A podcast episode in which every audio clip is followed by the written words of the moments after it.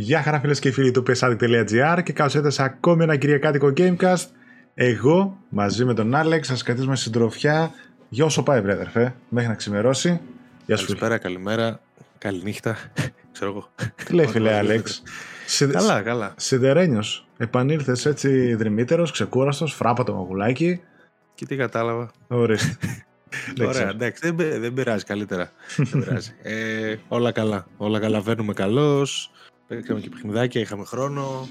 Όλα Ωραία. καλά. Μπράβο, χαίρομαι για σένα που έχεις τον χρόνο να παίξεις τα παιχνίδια και έχεις να μας μιλάς. Γιατί αν περιμένατε από μένα, οι τελευταίε κανένα δύο εβδομάδες ήταν αποτυχία. Παρ' όλα αυτά, έχω και εγώ να έχω παίξει, θα σας πω στο τέλος. Λοιπόν, ε, μέτρια εβδομάδα θα έλεγα. Εκτός από το reviews του Resident Evil που βγήκανε και θα σχολιάσουμε και στο τέλος. Δεν έχει κάτι το ιδιαίτερο με τη ισογραφία. Παρ' όλα αυτά νομίζω ότι θα βγει ένα καλό επεισόδιο. Μαζέψαμε έτσι νεάκια που μπορούμε να σχολιάσουμε άνετα. Έχουμε και Now Playing, μια χαρά. Ε, να πω τα κλασικά, να πω τα ευχαριστήριά μας στα παιδιά, είτε μας βλέπετε από το YouTube με το click σας, με το like σας, με το share, με το σχόλιο σας, τα πάντα μας βοηθάτε.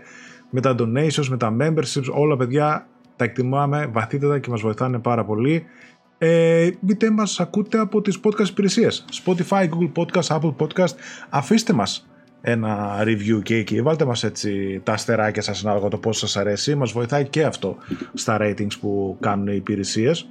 Ε, να μπείτε φυσικά στο Greek PlayStation Addicts psaddict.gr το group στο facebook που έχουμε και περνάμε πολύ καλά εκεί πέρα με πολλά σχόλια, διάφορα social media κάτω και του site και τα προσωπικά εμένα, τα δικά μου και του Alex στην περιγραφή. Και φυσικά να ευχαριστήσουμε και το market24.gr όπου είναι χορηγός της εκπομπής παιδιά εδώ και πάρα πολύ καιρό και έχουμε μαζί τους τον κωδικό ε, PS Addict όπου με αγορές άνω των 25 ευρώ στην κατηγορία gaming δηλαδή παιχνίδια για όλες τις πλατφόρμες, περιφερειακά, κονσόλες, τα πάντα όλα έχετε δωρεάν μεταφορικά αν βάλετε αυτό το κωδικό στο καλάτι σας. Και αυτά από τα τυπικά φίλε Άλεξ μπορούμε να μπούμε με το κεφάλι στην δισιογραφία. Βεβαίως. Έχουμε και ηχητικά. Α, ακούγονται. Ναι. Ε, δεν πειράζει, εντάξει. Είναι το σπιτιού, τα γατάκια, τα σκυλάκια. ε, και όχι για να μην απορρεί ο κόσμος γιατί δεν πρόλαβες να παίξεις τίποτα. ε, ναι, δεν νομίζω ότι υπάρχουν πολλοί που το μαθαίνουν τώρα. Α, λοιπόν, α, πάμε με κυκλοφορίες της εβδομάδος. Ναι. Και θα σε ξεκινήσω από 21 Μαρτίου. να δώσεις, δεν είχαμε να δώσουμε κανένα διαγωνισμό του τέτοιο; Ναι. Μπράβο, ρε. Μπράβο, ρε. Έτσι. Γι' αυτό σε έχω, ρε. Γι' αυτό σε έχω γραμματέα εδώ έτσι να κρατάς σημειώσεις. Λοιπόν, παιδάκια, έχω διαγωνισμό. Δεν είναι κάτι τεράστιο, ε, αλλά είναι κάτι πολύ ιδιαίτερο. Ε, είναι merchandise από το PlayStation που μου έχουν ε, στείλει και θα το κληρώσω σε εσάς. Ήταν με αφορμή την κυκλοφορία του PlayStation VR 2 και έχω ένα σετάκι για ένα νικητή με εξής, με τα εξής merch. Ένα σκούφο μάλινο PlayStation VR 2 γράφει. Θα το φορέσεις Απρίλιο, να δεν, δεν μας νοιάζει καθόλου. Ναι. Βρείτε κάπου να το βάλετε. Η αλήθεια είναι ότι. Αν και τώρα αυτές τις μέρες κάνει πολύ κρύο εδώ πέρα πάνω έξω. Παρ' όλα αυτά. γρήγορα. πολύ... μια εβδομαδούλα, μια εβδομαδούλα. Πολύ χοντρός, μάλλον σκούφος PlayStation VR 2. Μετά εδώ πέρα ένα lanyard για το λαιμό με αυτό εδώ πέρα που βάζει κλειδιά οτιδήποτε άλλο το οποίο γράφει PlayStation VR 2 και ένα στυλό PlayStation VR 2 έλα μπορείς OK okay. Αυτά παιδιά, ένα... Τρελάθηκε τα αφεντικό σήμερα. Έβαλε βαθιά το χέρι στην τσέπη. Εντάξει, δεν είναι κάτι το ιδιαίτερο, αλλά είναι, δεν είναι, μάλλον δεν είναι κάτι το μεγάλο από αξίαση σαν παιχνίδια που τρελαίνεται πολλοί κόσμος. Κοίταξε, δεις, αλλά είναι κάτι το ιδιαίτερο. Τα παιχνίδια όμως σε ένα μεγάλο ποσοστό τα έχει. Ενώ αυτά αποκλείεται τα έχει κάποιος. Ναι, αυτό θα ήθελα να πω ότι ναι. αυτά δύσκολα να τα βρείτε εκτός από τα site που μπορεί να τα μοιράζουν, να τα κληρώνουν ή σε εμάς που τα δίνουν. Είναι αποκλειστικό merch που μοιράζει η Sony σε influencers, youtubers, media κτλ. Οπότε μονάχα από τα είσοδου μπορείτε να τα βρείτε. Ένας τυχερός την επόμενη Κυριακή θα ανακοινωθεί στο Gamecast ο νικητής. Τα βήματα που έχετε να κάνετε είναι απλά ένα subscribe στο κανάλι μας παιδιά, ένα like στο βίντεο της εκπομπής μας βοηθά πάρα πολύ. Πατήστε και ένα καμπανάκι να σας έχω το πίσω όποτε έχουμε ανεβάζουμε καινούριο βίντεο ή βγαίνουμε live. Ε, αφήστε μας κάτω ένα σχόλιο για τη συμμετοχή σας με το καλύτερο παιχνίδι που παίξατε μέσα στο 2023. Όποιο και αν ήταν αυτό. Έτσι, κυκλοφόρησε το 23 ή κυκλοφόρησε κάτι άλλο. Αυτό που παίξατε τους 3,5 ε, μήνες τώρα που έχουμε, έτσι, τους 2,5 μήνες μάλλον, πείτε στα σχόλια έπαιξε αυτό το παιχνίδι και θα είναι συμμετοχή για το διαγωνισμό. Και φυσικά θέλω, να δω, ε, θέλω να δω ένα καημένο που δεν έχει προλάβει να παίξει τίποτα και θέλει να πάρει μέρος σε διαγωνισμό. το σκότωσες. όχι, όχι. Ε, το σκότωσες. Όχι, όχι. Γι' αυτό είπα ότι ας είναι και παλιό παιχνίδι. Α πει ότι έπαιξα εγώ ένα φετινό πέρσι και ένα περσινό μάλλον φέτος και για μένα ήταν το καλύτερο που έπαιξα αυτούς τους δυόμιση μήνες. Δεν είναι θέμα.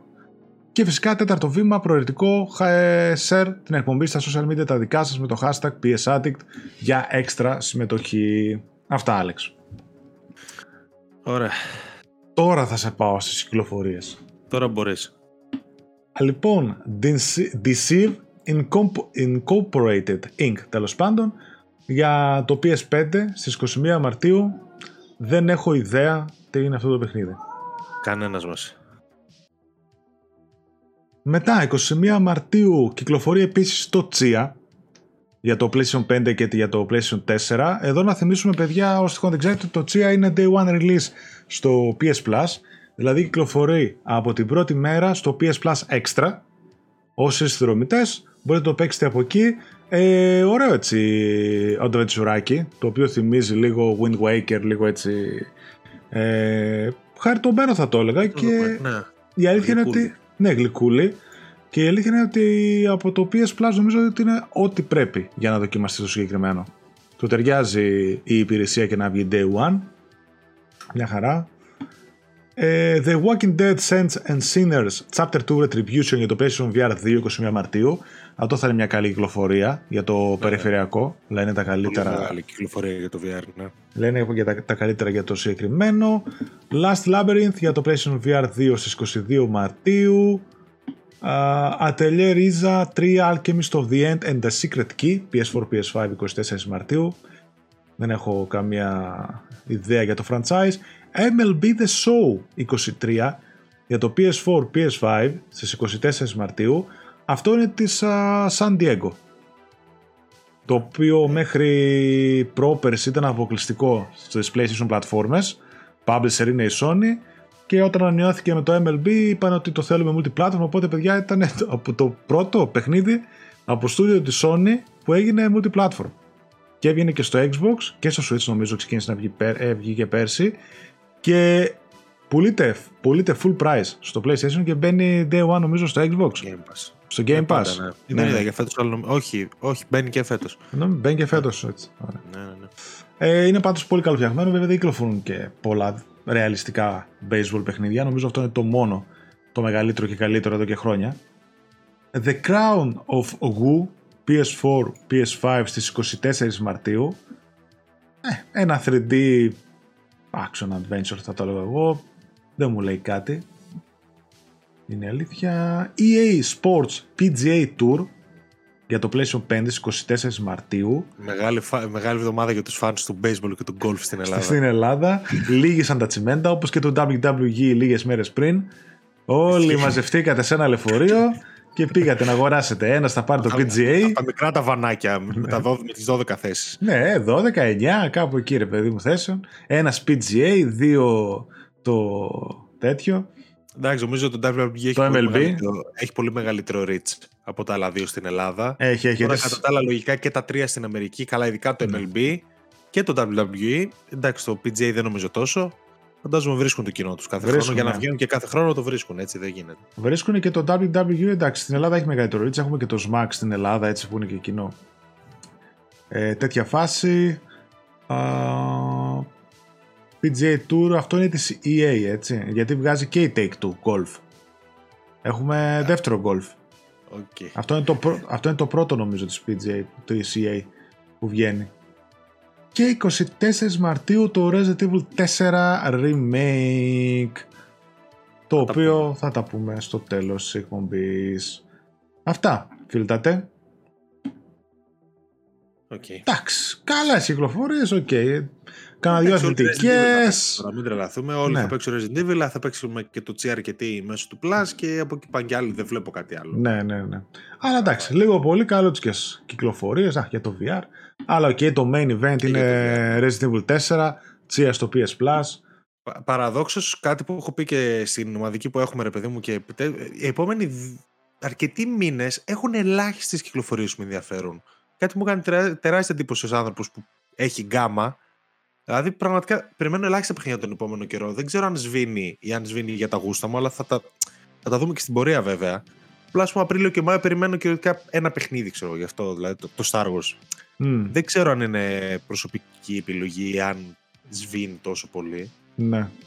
Θα, δεν το... θα φανεί. Δεν το πρόσεξα, να σου πω την αλήθεια. Δεν έχω πει στον κόπο να δω τι κυκλοφορίες έχει Απρίλιο-Μάιο. Τις βλέπουμε εδώ, ας πούμε, κάτι και τα μεγάλα που θυμάμαι πότε βγαίνω απ' έξω.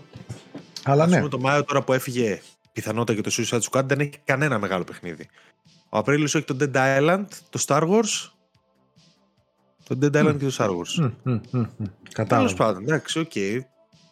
Θα δούμε, απλά λέω, έκανα μια διαπίστωση. OK, okay. οπότε να πάμε στα νέα. Ναι.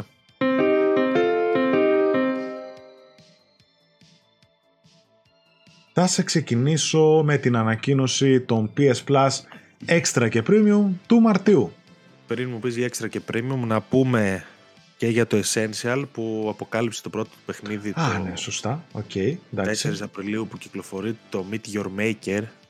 Ε, είναι, είναι Day One κυκλοφορία στο PS Plus και αυτη που μάλλον φαίνεται να παγιώνεται λίγο αυτό το Day One να δούμε αν θα ισχύσει και με μεγαλύτερα παιχνίδια και αν θα έχει βέβαια και συνέπεια ε, αλλά το Meet Your Maker που μπαίνει στο Essential είναι ένα παιχνίδι λίγο ιδιαίτερο. Χτίζεις εσύ κάτι τύπου κατασκευές και παγίδες, έχεις κάποιο θησαυρό ας πούμε και ο άλλος προσπαθεί να στον κλέψει και πέφτει πάνω στις παγίδες σου, μετά εσύ προσπαθείς να κλέψεις το θησαυρό του άλλου.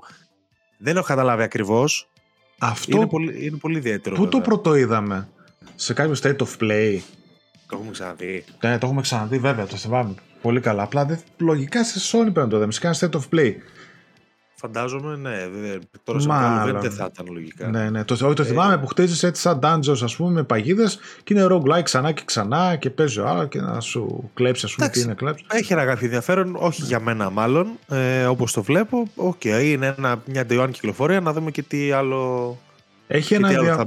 έχει ένα ενδιαφέρον ε, το ότι μπαίνει σε αυτή την υπηρεσία ένα τέτοιο παιχνίδι το οποίο του κολλάει και του πάει πάρα πολύ. Είναι ό,τι ίδιο έλεγα και για το Game Pass με μικρότερες και indie κυκλοφορίες ότι του πάνε πάρα πολύ και ταιριάζουν grand γιατί ο κόσμος μπορεί να μην τα αγόρασε αλλά τώρα να μπει, να το παίξει, να του αρέσει αυτός που δεν το δοκίμασε ποτέ, όπως το Τσι, έτσι και αυτό, καλό. Αυτό να το δούμε να παγιώνεται, θέλω. Ακόμα και με τέτοιου βεληνικούς κυκλοφορίες, εμένα δεν με χαλάει, παιδιά να βλέπουμε στο Essential που και που ή στο Extra ε, τέτοιου είδους κυκλοφορίες όπως είδαμε τα τελευταία δύο χρόνια. Και μακάρι να γίνει και στανταράκι, δηλαδή κάθε ένα-δύο μήνες να υπάρχει κάτι μέσα.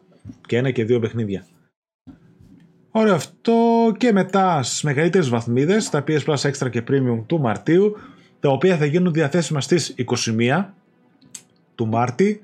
Έχουμε τα, ε, μερικά τα είχαμε μάθει ήδη από το State of Play, ε, Uncharted Legacy of Thieves Collection, το Chia που είναι Day One κυκλοφορία, το Tom Clancy's Rainbow Six Extraction, Ghostwire Tokyo, Life is Strange True Colors, Immortals Phoenix Rising, Life is Strange 2, Dragon Ball Z Kakarot, Street Fighter 5 Champion Edition, Untitled Goose Game, Final Fantasy Type 0 HD, Rage 2, Neo The World Ends With You και Heaven. Και μετά στο Premium έχουμε το Ridge Racer Type 4 του PlayStation 1, Ape Escape 2 του PlayStation 1 και το Syphon Filter Dark Mirror του PSP. Okay. Πώς φαίνεται; Εντάξει, το Premium μέτριο πάλι. Ε, δεν έχει κάτι... Ε, εντάξει, το Syphon Filter από όσο ξέρω είναι καλό παιχνίδι, αλλά... Και το, Dark, και το Dark Mirror είναι πολύ καλό παιχνίδι και το Ridge Racer είναι από τα καλύτερα Ridge Racer. Το Type 4. OK, okay, το σε πιστεύω, αλλά δεν σου λέει, εντάξει, ναι, δεν σου λέει κάτι. Το μου φαίνεται λίγο περίεργο. Αλλά OK, okay, okay, δεν, δεν ξέρω. Τρία είναι λίγα. Και όπως έχουμε ξαναπεί, λείπει το PS2, λείπουν τα BAM, λείπουν, λείπουν διάφορα. Ναι, όπως και δεν έχει και το PlayStation 3, ας πούμε, κάποια προσθήκη, έστω και στο streaming. Ναι, ναι δεν έχει τίποτα όντως. Ναι. Δεν είναι πολύ λίγα μόλις τα τρία παιχνίδια, ενώ στο extra ναι. βλέπουμε πήκα 15 παιχνίδια. Πώς είναι αυτά; νομίζω. Ε, δηλαδή. που είναι διπλό, 15, okay, Ναι, μπαίνουν πολλά. Είναι ε, πολλά. Είναι πολλά. Ε, θα σου πω, είναι πάρα πολύ ωραίος μήνας για το έξτρα. Ε, πάρα πάρα πολύ ωραίος. Ακόμα και για μένα δηλαδή που έχω παίξει τα περισσότερα από αυτά, έχω τρεις-τέσσερις περιπτώσεις μέσα που θέλω να δοκιμάσω.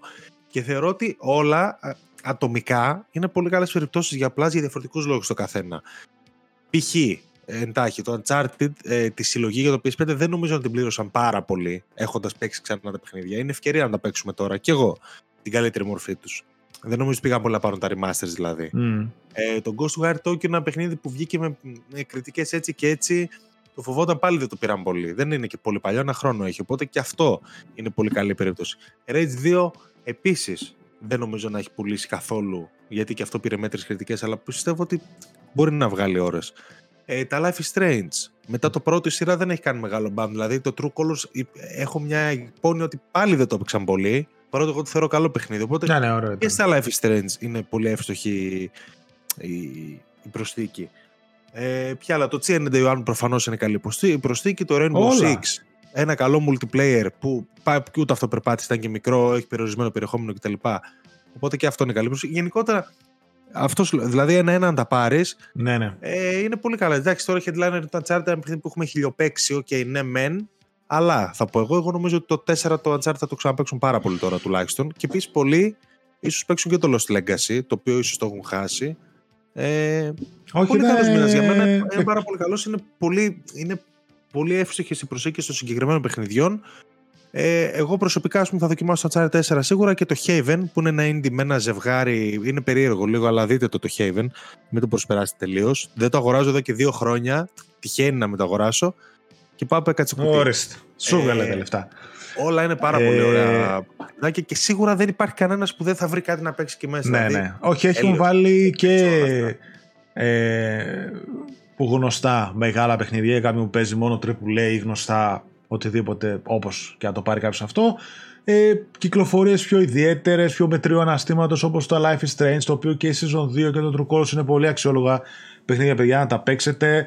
Indies, ας πούμε, μέχρι και obscure παιχνίδια, δηλαδή το Neo The World's End With You, το Untitled Goose Game. Ε, πιστεύω ότι δεν τα έχει παίξει ο κόσμος. Ενώ έχουν αναγνώριση και τα δύο. Ε, το Heaven, το Final Fantasy Type 0, ας πούμε, όλα αυτά. Ε, πολύ καλές προσθήκες. Μ' άρεσαν, δηλαδή πιάνει πολύ μεγάλη γκάμα του κόσμου από αυτό που το αρέσει τα AAA action τύπου Uncharted, ξέρω εγώ, μέχρι τα multi, πιο μικρές κυκλοφορίες, μέτρες, ε, indies. Πάρα πάρα πολύ καλός μήνας. Μ' άρεσε. Δηλαδή, μακάρι να συνεχίσει έτσι και να μπαίνουν κάθε φορά 15 παιχνίδια. Προφανώς κάποια βγαίνουν από πίσω, παιδιά. Έτσι. Δηλαδή, έχουμε δει να βγαίνουν 9-10 παιχνίδια, 5 ανάλογα το μήνα κτλ. Βγαίνουν. Αυτή είναι... Αυτό είναι το στήλο αυτών των υπηρεσιών. Έχουν αυτό τον κύκλο που κάνουν τα παιχνίδια. Πολύ καλός μήνας. Το premium ε, πολύ λυψό. Εμένα μου άρεσαν οι προσθήκες μεν, αλλά πολύ λυψές, πολύ λίγες. Δεν. Έχει να μας πει κάτι. Α, βέβαια, να πω εδώ πέρα κάτι το οποίο ξεχνάμε. Κάποια στιγμή που κριτικάρουμε το Premium, είχε γράψει ένα παιδί ε, και το θεωρώ πολύ σωστό. Το Premium δεν το βάζει κάποιος μόνο για να παίξει τα ρετρό παιχνίδια τα παλιά. Το Premium σου δίνει και τη δυνατότητα να στριμάρεις όλα τα παιχνίδια. Και ναι. το PlayStation 4 και το PlayStation 5 που μπαίνουν στο Extra. Οπότε με μια καλή σύνδεση τα στριμάρεις, δεν χρειάζεται να τα κατεβάσεις. Αν θέλει να δοκιμάσεις ένα παιχνίδι, δεν χρειάζεται να κατεβάσεις 40, 50, 60 GB, το στριμάρεις, βλέπεις ότι σου αρέσει και το κατεβάζεις μετά. Οπότε πληρώσεις και γι' αυτό και λέω ρε παιδί μου ότι ένα κοσάρικο για το ένα χρόνο, εμένα μου το βγάζει μονάχα από αυτό. Κατάλαβες, μπορεί να με χρειαστεί να αγοράσω σκληρό δίσκο, μπορεί να, με, να έρχεται okay. κάποιος φίλος μου να διαλέγει παιχνίδι, να το στριμάρω, να παίζω με εκείνη την ώρα. Δεν λέω εγώ, όχι απλά εγώ που δοκίμασα στριμάρω παιχνίδι με εκατοστάρα ταχύτητα. Ε, ήταν μια ίδια κίνηση, οπότε δεν το. Δεν, δεν, δεν με ενδιαφέρει καν σαν feature. Δεν το Εσένα με εκατοστάρα δηλαδή είχες κακή εμπειρία; Ναι, περίεργο. Δεν θα έπρεπε. Ε, Α πούμε, δοκίμασα streamar το Back for Blood που, γιατί είχα δοκιμάσει το PS3, τα οποία μπορεί να έχουν θέμα και λόγω PS3. Δοκίμασα το Back for Blood. Οι υπόλοιποι έπαιζαν ένα παιχνίδι 4K.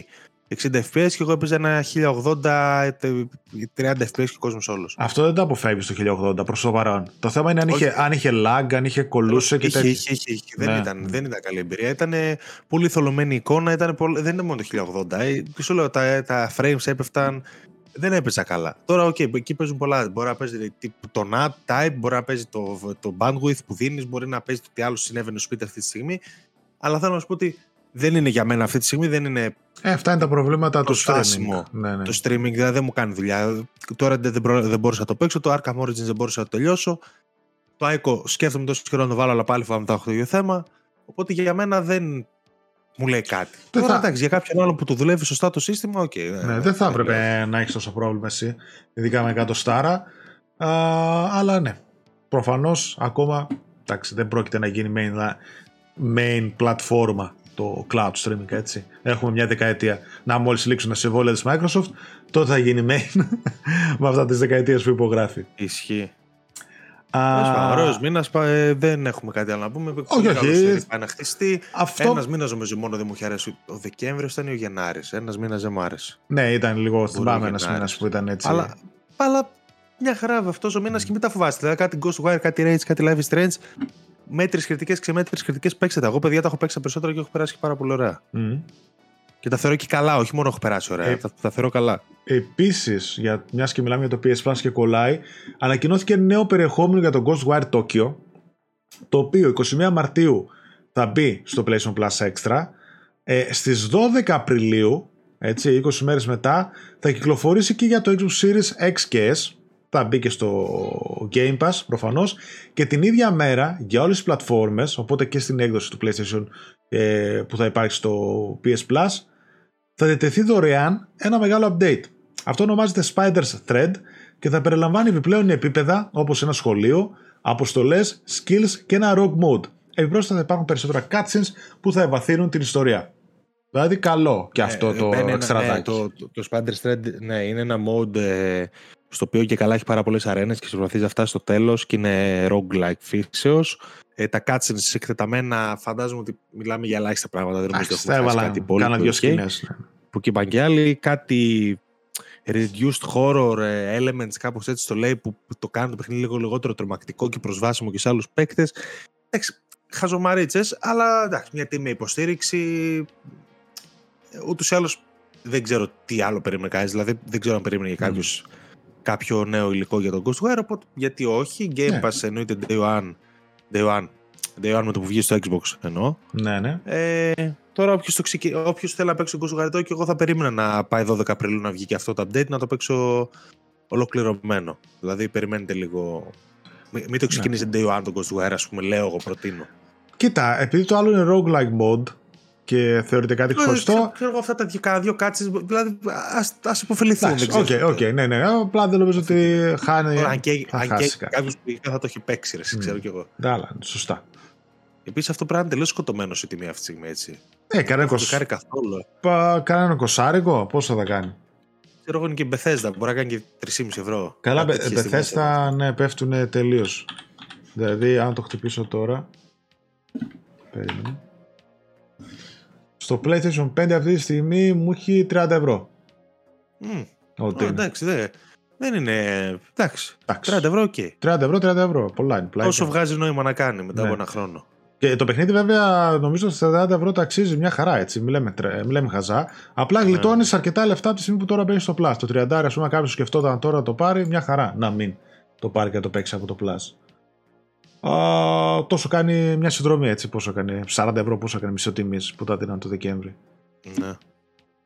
για να σε πάω σε κάνα δύο μεγάλα νέα και έτσι που βγήκαν μέσα στην εβδομάδα ένα έχει να κάνει από τον Insider Gaming τον ιστότοπο όπου εκεί ο γνωστός Insider τέλος πάντων που το έχει Α, και έχει βγάλει. Tom Henderson δεν είναι; Tom Henderson, ναι, στο παρελθόν έχει βγάλει πάρα πολλά και επιβεβαιώνεται και με μπάδος που είχε ασχοληθεί και οτιδήποτε άλλο. Μέχρι και 8 Μαρτίου είχε πει ένα μήνα πριν, δύο μήνες πριν, δεν θυμάμαι, μήνες πριν πάντως. Είχε πει 8 Μαρτίου θα βγει Discord update στο PS5. Βγήκε μετά η Sony, τα ανακοίνωσε, πέρασαν μήνες και 8 Μαρτίου βγήκε εσύ. Έπεσε μέσα. Οπότε τον εμπιστεύονται αρκετά. Ε, είναι αυτός που μας έχει πει ότι για το φθινόπωρο, τέλος για φέτος προς το τέλος του 2023, ετοιμάζεται μια έκδοση PS5 βασική με αποσπόμενο drive. Το έχουμε σχολιάσει πολλές φορές στην εκπομπή, που σκοπό έχει να βγαίνει μόνο ένα μοντέλο από τη γραμμή παραγωγής για να γίνουν πιο γρήγορα και πιο οικονομικά τα πράγματα α, για τη Sony. Και πλέον βγήκε και είπε ότι η Sony βρίσκεται ε, ότι η Sony ετοιμάζει α, την α, έκδοση Pro για το PS5. Κάτι που έγινε για πρώτη φορά στην προηγούμενη γενιά. Α, μάλιστα λέει η πιθανή ημερομηνία κυκλοφορίας τοποθετείται στα τέλη του 24. Προς το παρόν δεν υπάρχουν. Ελάχιστες ακόμα πληροφορίες υπάρχουν διαθέσιμες. Περισσότερο, ίσως αν δούμε και μία πατέντα που είχε κυκλοφορήσει από το Mark Cerny μια-δυο εβδομάδες πριν, ε, ανέφερε ε, accelerated ray tracing. Ανέφερε η πατέντα. Οπότε πολύ πιθανότητα αν βγει ένα Pro μοντέλο ή ακόμα αν μιλούσε για το PlayStation 6 να έχουμε περισσότερο hardware accelerated ray tracing να δίνετε δει ιδιαίτερη έμφαση σε αυτό το σημείο το οποίο να πω ότι λέγεται το ray tracing μέχρι τώρα και με ελάχιστες ελάχιστες εξαιρέσεις. Εντάξει, είναι λίγο. Από τα καλύτερα ray tracing που έχουμε δει, ας πούμε, είναι του τύπου στα Spider-Man, τα οποία ήταν στην αρχή του, του PS5. Ναι. Και το, από τότε και εγώ δεν θυμάμαι να μου, να μου έχουν πέσει τα σαγόνια με την υλοποίηση. Βέβαια, πολλές φορές το χάνω κιόλας γιατί επιλέγω να παίζω με 60 FPS, ας πούμε, και όχι με 30. Ναι, ναι, ναι. Και Οπότε, πολλές... πάλι πώς να το πώς να το δεις. Πολλές φορές επιλέγουν, ποτέ κανείς σε κονσόλα τουλάχιστον, εδώ σε PC καλά καλά δεν κάνουν, δεν έκανε full ray tracing σε όλο το παιχνίδι. Πάντα διαλέγουν shadow, ray trace shadows ή reflections, δηλαδή πάντα είναι έτσι πιο κομμένες εκδόσεις. Από ό,τι έχω καταλάβει είναι πολύ, δεν είμαι σχετικός, δεν είμαι, σχετικός, δεν είμαι ειδικός στα τεχνικά, στα τεχνικής φύσεως, αλλά από ό,τι έχω καταλάβει είναι πολύ βαρύ. Πολύ... Και σε πολλά παιχνίδια όταν το ενεργοποιείς και το 30 ακόμα το FPS το βλέπεις δεν το βλέπεις. Δηλαδή βλάπτει την gameplay εμπειρία γενικότερα πέρα από την οπτική οπότε εγώ πλέον το Ray Tracing για να το δω με τη λογική που έχουμε τα FPS είναι ότι όντως πρέπει να βγει ένα PS5 Pro και να μου το προσφέρει μαζί με αυξημένα FPS. Αλλιώς δεν πρόκειται να το δω ποτέ. Mm. Το Ray Ξέρεις τι, ε, είναι θεωρώ και λίγο υπερτιμημένο. Δηλαδή, ούτε ότι αλλάζει κάτι τρελά στην εμπειρία. Το gameplay δεν το επηρεάζει πουθενά. OK, okay, λίγο τα καλύτερα γραφικά που μπορεί να δεις στις αντανακλάσεις το ένα τ' άλλο Α, λες, OK, βλέπω κάτι καινούριο, κάτι εντυπωσιακό, μπορεί να το ξεχάσει μετά από λίγα λεπτά. Κοίτα, Αλλά έρχεται με κόψιμο στα frames ή στην ανάλυση. Δηλαδή, έρχεται με κάποιο κόστος. Ναι. Οπότε, όπως λες και εσύ, να, καλή ώρα δεν το επιλέγεις. Γιατί για σένα υπήρχε, δεν υπήρχε ένα και το αυτό. Θα ήταν αυτή τη στιγμή. Στην Ισχύει. πλατφόρμα. Εγώ στο, εγώ στο Morales το θυμάμαι πάρα πολύ, στο οποίο γυρνούσα, ε, στο οποίο ήμουν, ξέρω εγώ, κολλημένος στην ε, πολυκατοικία και έβλεπα από πίσω τα ίδια πράγματα που υπάρχουν. Δηλαδή γυρνούσα και έβλεπα το ίδιο πράγμα. Εκεί μου έκανε τεράστια εντύπωση και το εκτίμησα. Που είχε πραγματική Νέα Υόρκη από πίσω μου και δεν είχε αυτό το θολό, ξέρεις, το κάτι κτίρια. Ναι, ναι, τη Είχε κάποιες αποστολές μέσα, δεν ξέρω αν θυμάσαι, πολεμάσαι και με πολλά τύπου ρομπότ και τέτοια μέσα σε ένα κτίριο με γυαλί παντού. Α, ναι, ναι, και ναι, εκεί έκανε πάρα πολύ καλή δουλειά το ray tracing. Αλλά, OK, okay, τώρα να θυμάμαι αυτό μόνο στα χαρακτηριστικά στα δυόμιση χρόνια που έχω την κονσόλα, μάλλον κάτι δείχνει αυτό που λες και εσύ, ότι μάλλον η υλοποίηση του δεν είναι ότι Α, πάμε να βάλουμε full ray tracing. Ναι, όχι. Ίσως χρειάζονται και περισσότερες δυνατότητες όμως για να το κάνουμε. Δεν ξέρω. Εγώ εκεί που ήθελα να καταλήξω είναι ότι ακόμα και ένα pro μοντέλο να βγει ε, και να μου έχει ας πούμε ray tracing στα 60, δεν νομίζω ότι τον περισσότερο κόσμο του λέει κάτι. Ή κάποιος που μπήκε και πήρε τώρα 5-5,5 εκατοστάρια το PS5 ξαφνικά θα δώσει άλλα τόσα ή και παραπάνω για μια προέκδοση για να του δώσει απλά ένα ray tracing στα 60. Όχι. δεν νομίζω ότι υπάρχει λόγος γι' αυτό και λέω ότι για αρχή με τις α, τωρινές μοντέλ, ε, τωρινά μοντέλα με τις τωρινές κονσόλες που βγήκαν σε αυτή τη γενιά οι οποίες είναι πολύ πιο δυνατές από ό,τι ήταν το PS4 και το Xbox One όταν πρωτοκυκλοφόρησαν με πολύ μεγαλύτερες δυνατότητες CPU, GPU, τα πάντα όλα θεωρώ έως και περιττό μία Pro έκδοση ειδικά όταν έχουμε χτυπήσει δύο χρόνια πίσω και ούτε έχουν εκμεταλλευτεί τις κονσόλες τις τωρινές ούτε τα παιχνίδια που έχουν να βγουν βγήκανε τόσο τούμπανα ή έχουν χτυπήσει πίσω ακόμα έχουμε να δούμε ε, next gen καθαρά πράγματα το θεωρώ και περιττό δηλαδή ναι. αν βγει ας πούμε το ότι στα τέλη του 24 το ακούω αλλά θα μου έκανε πολύ πιο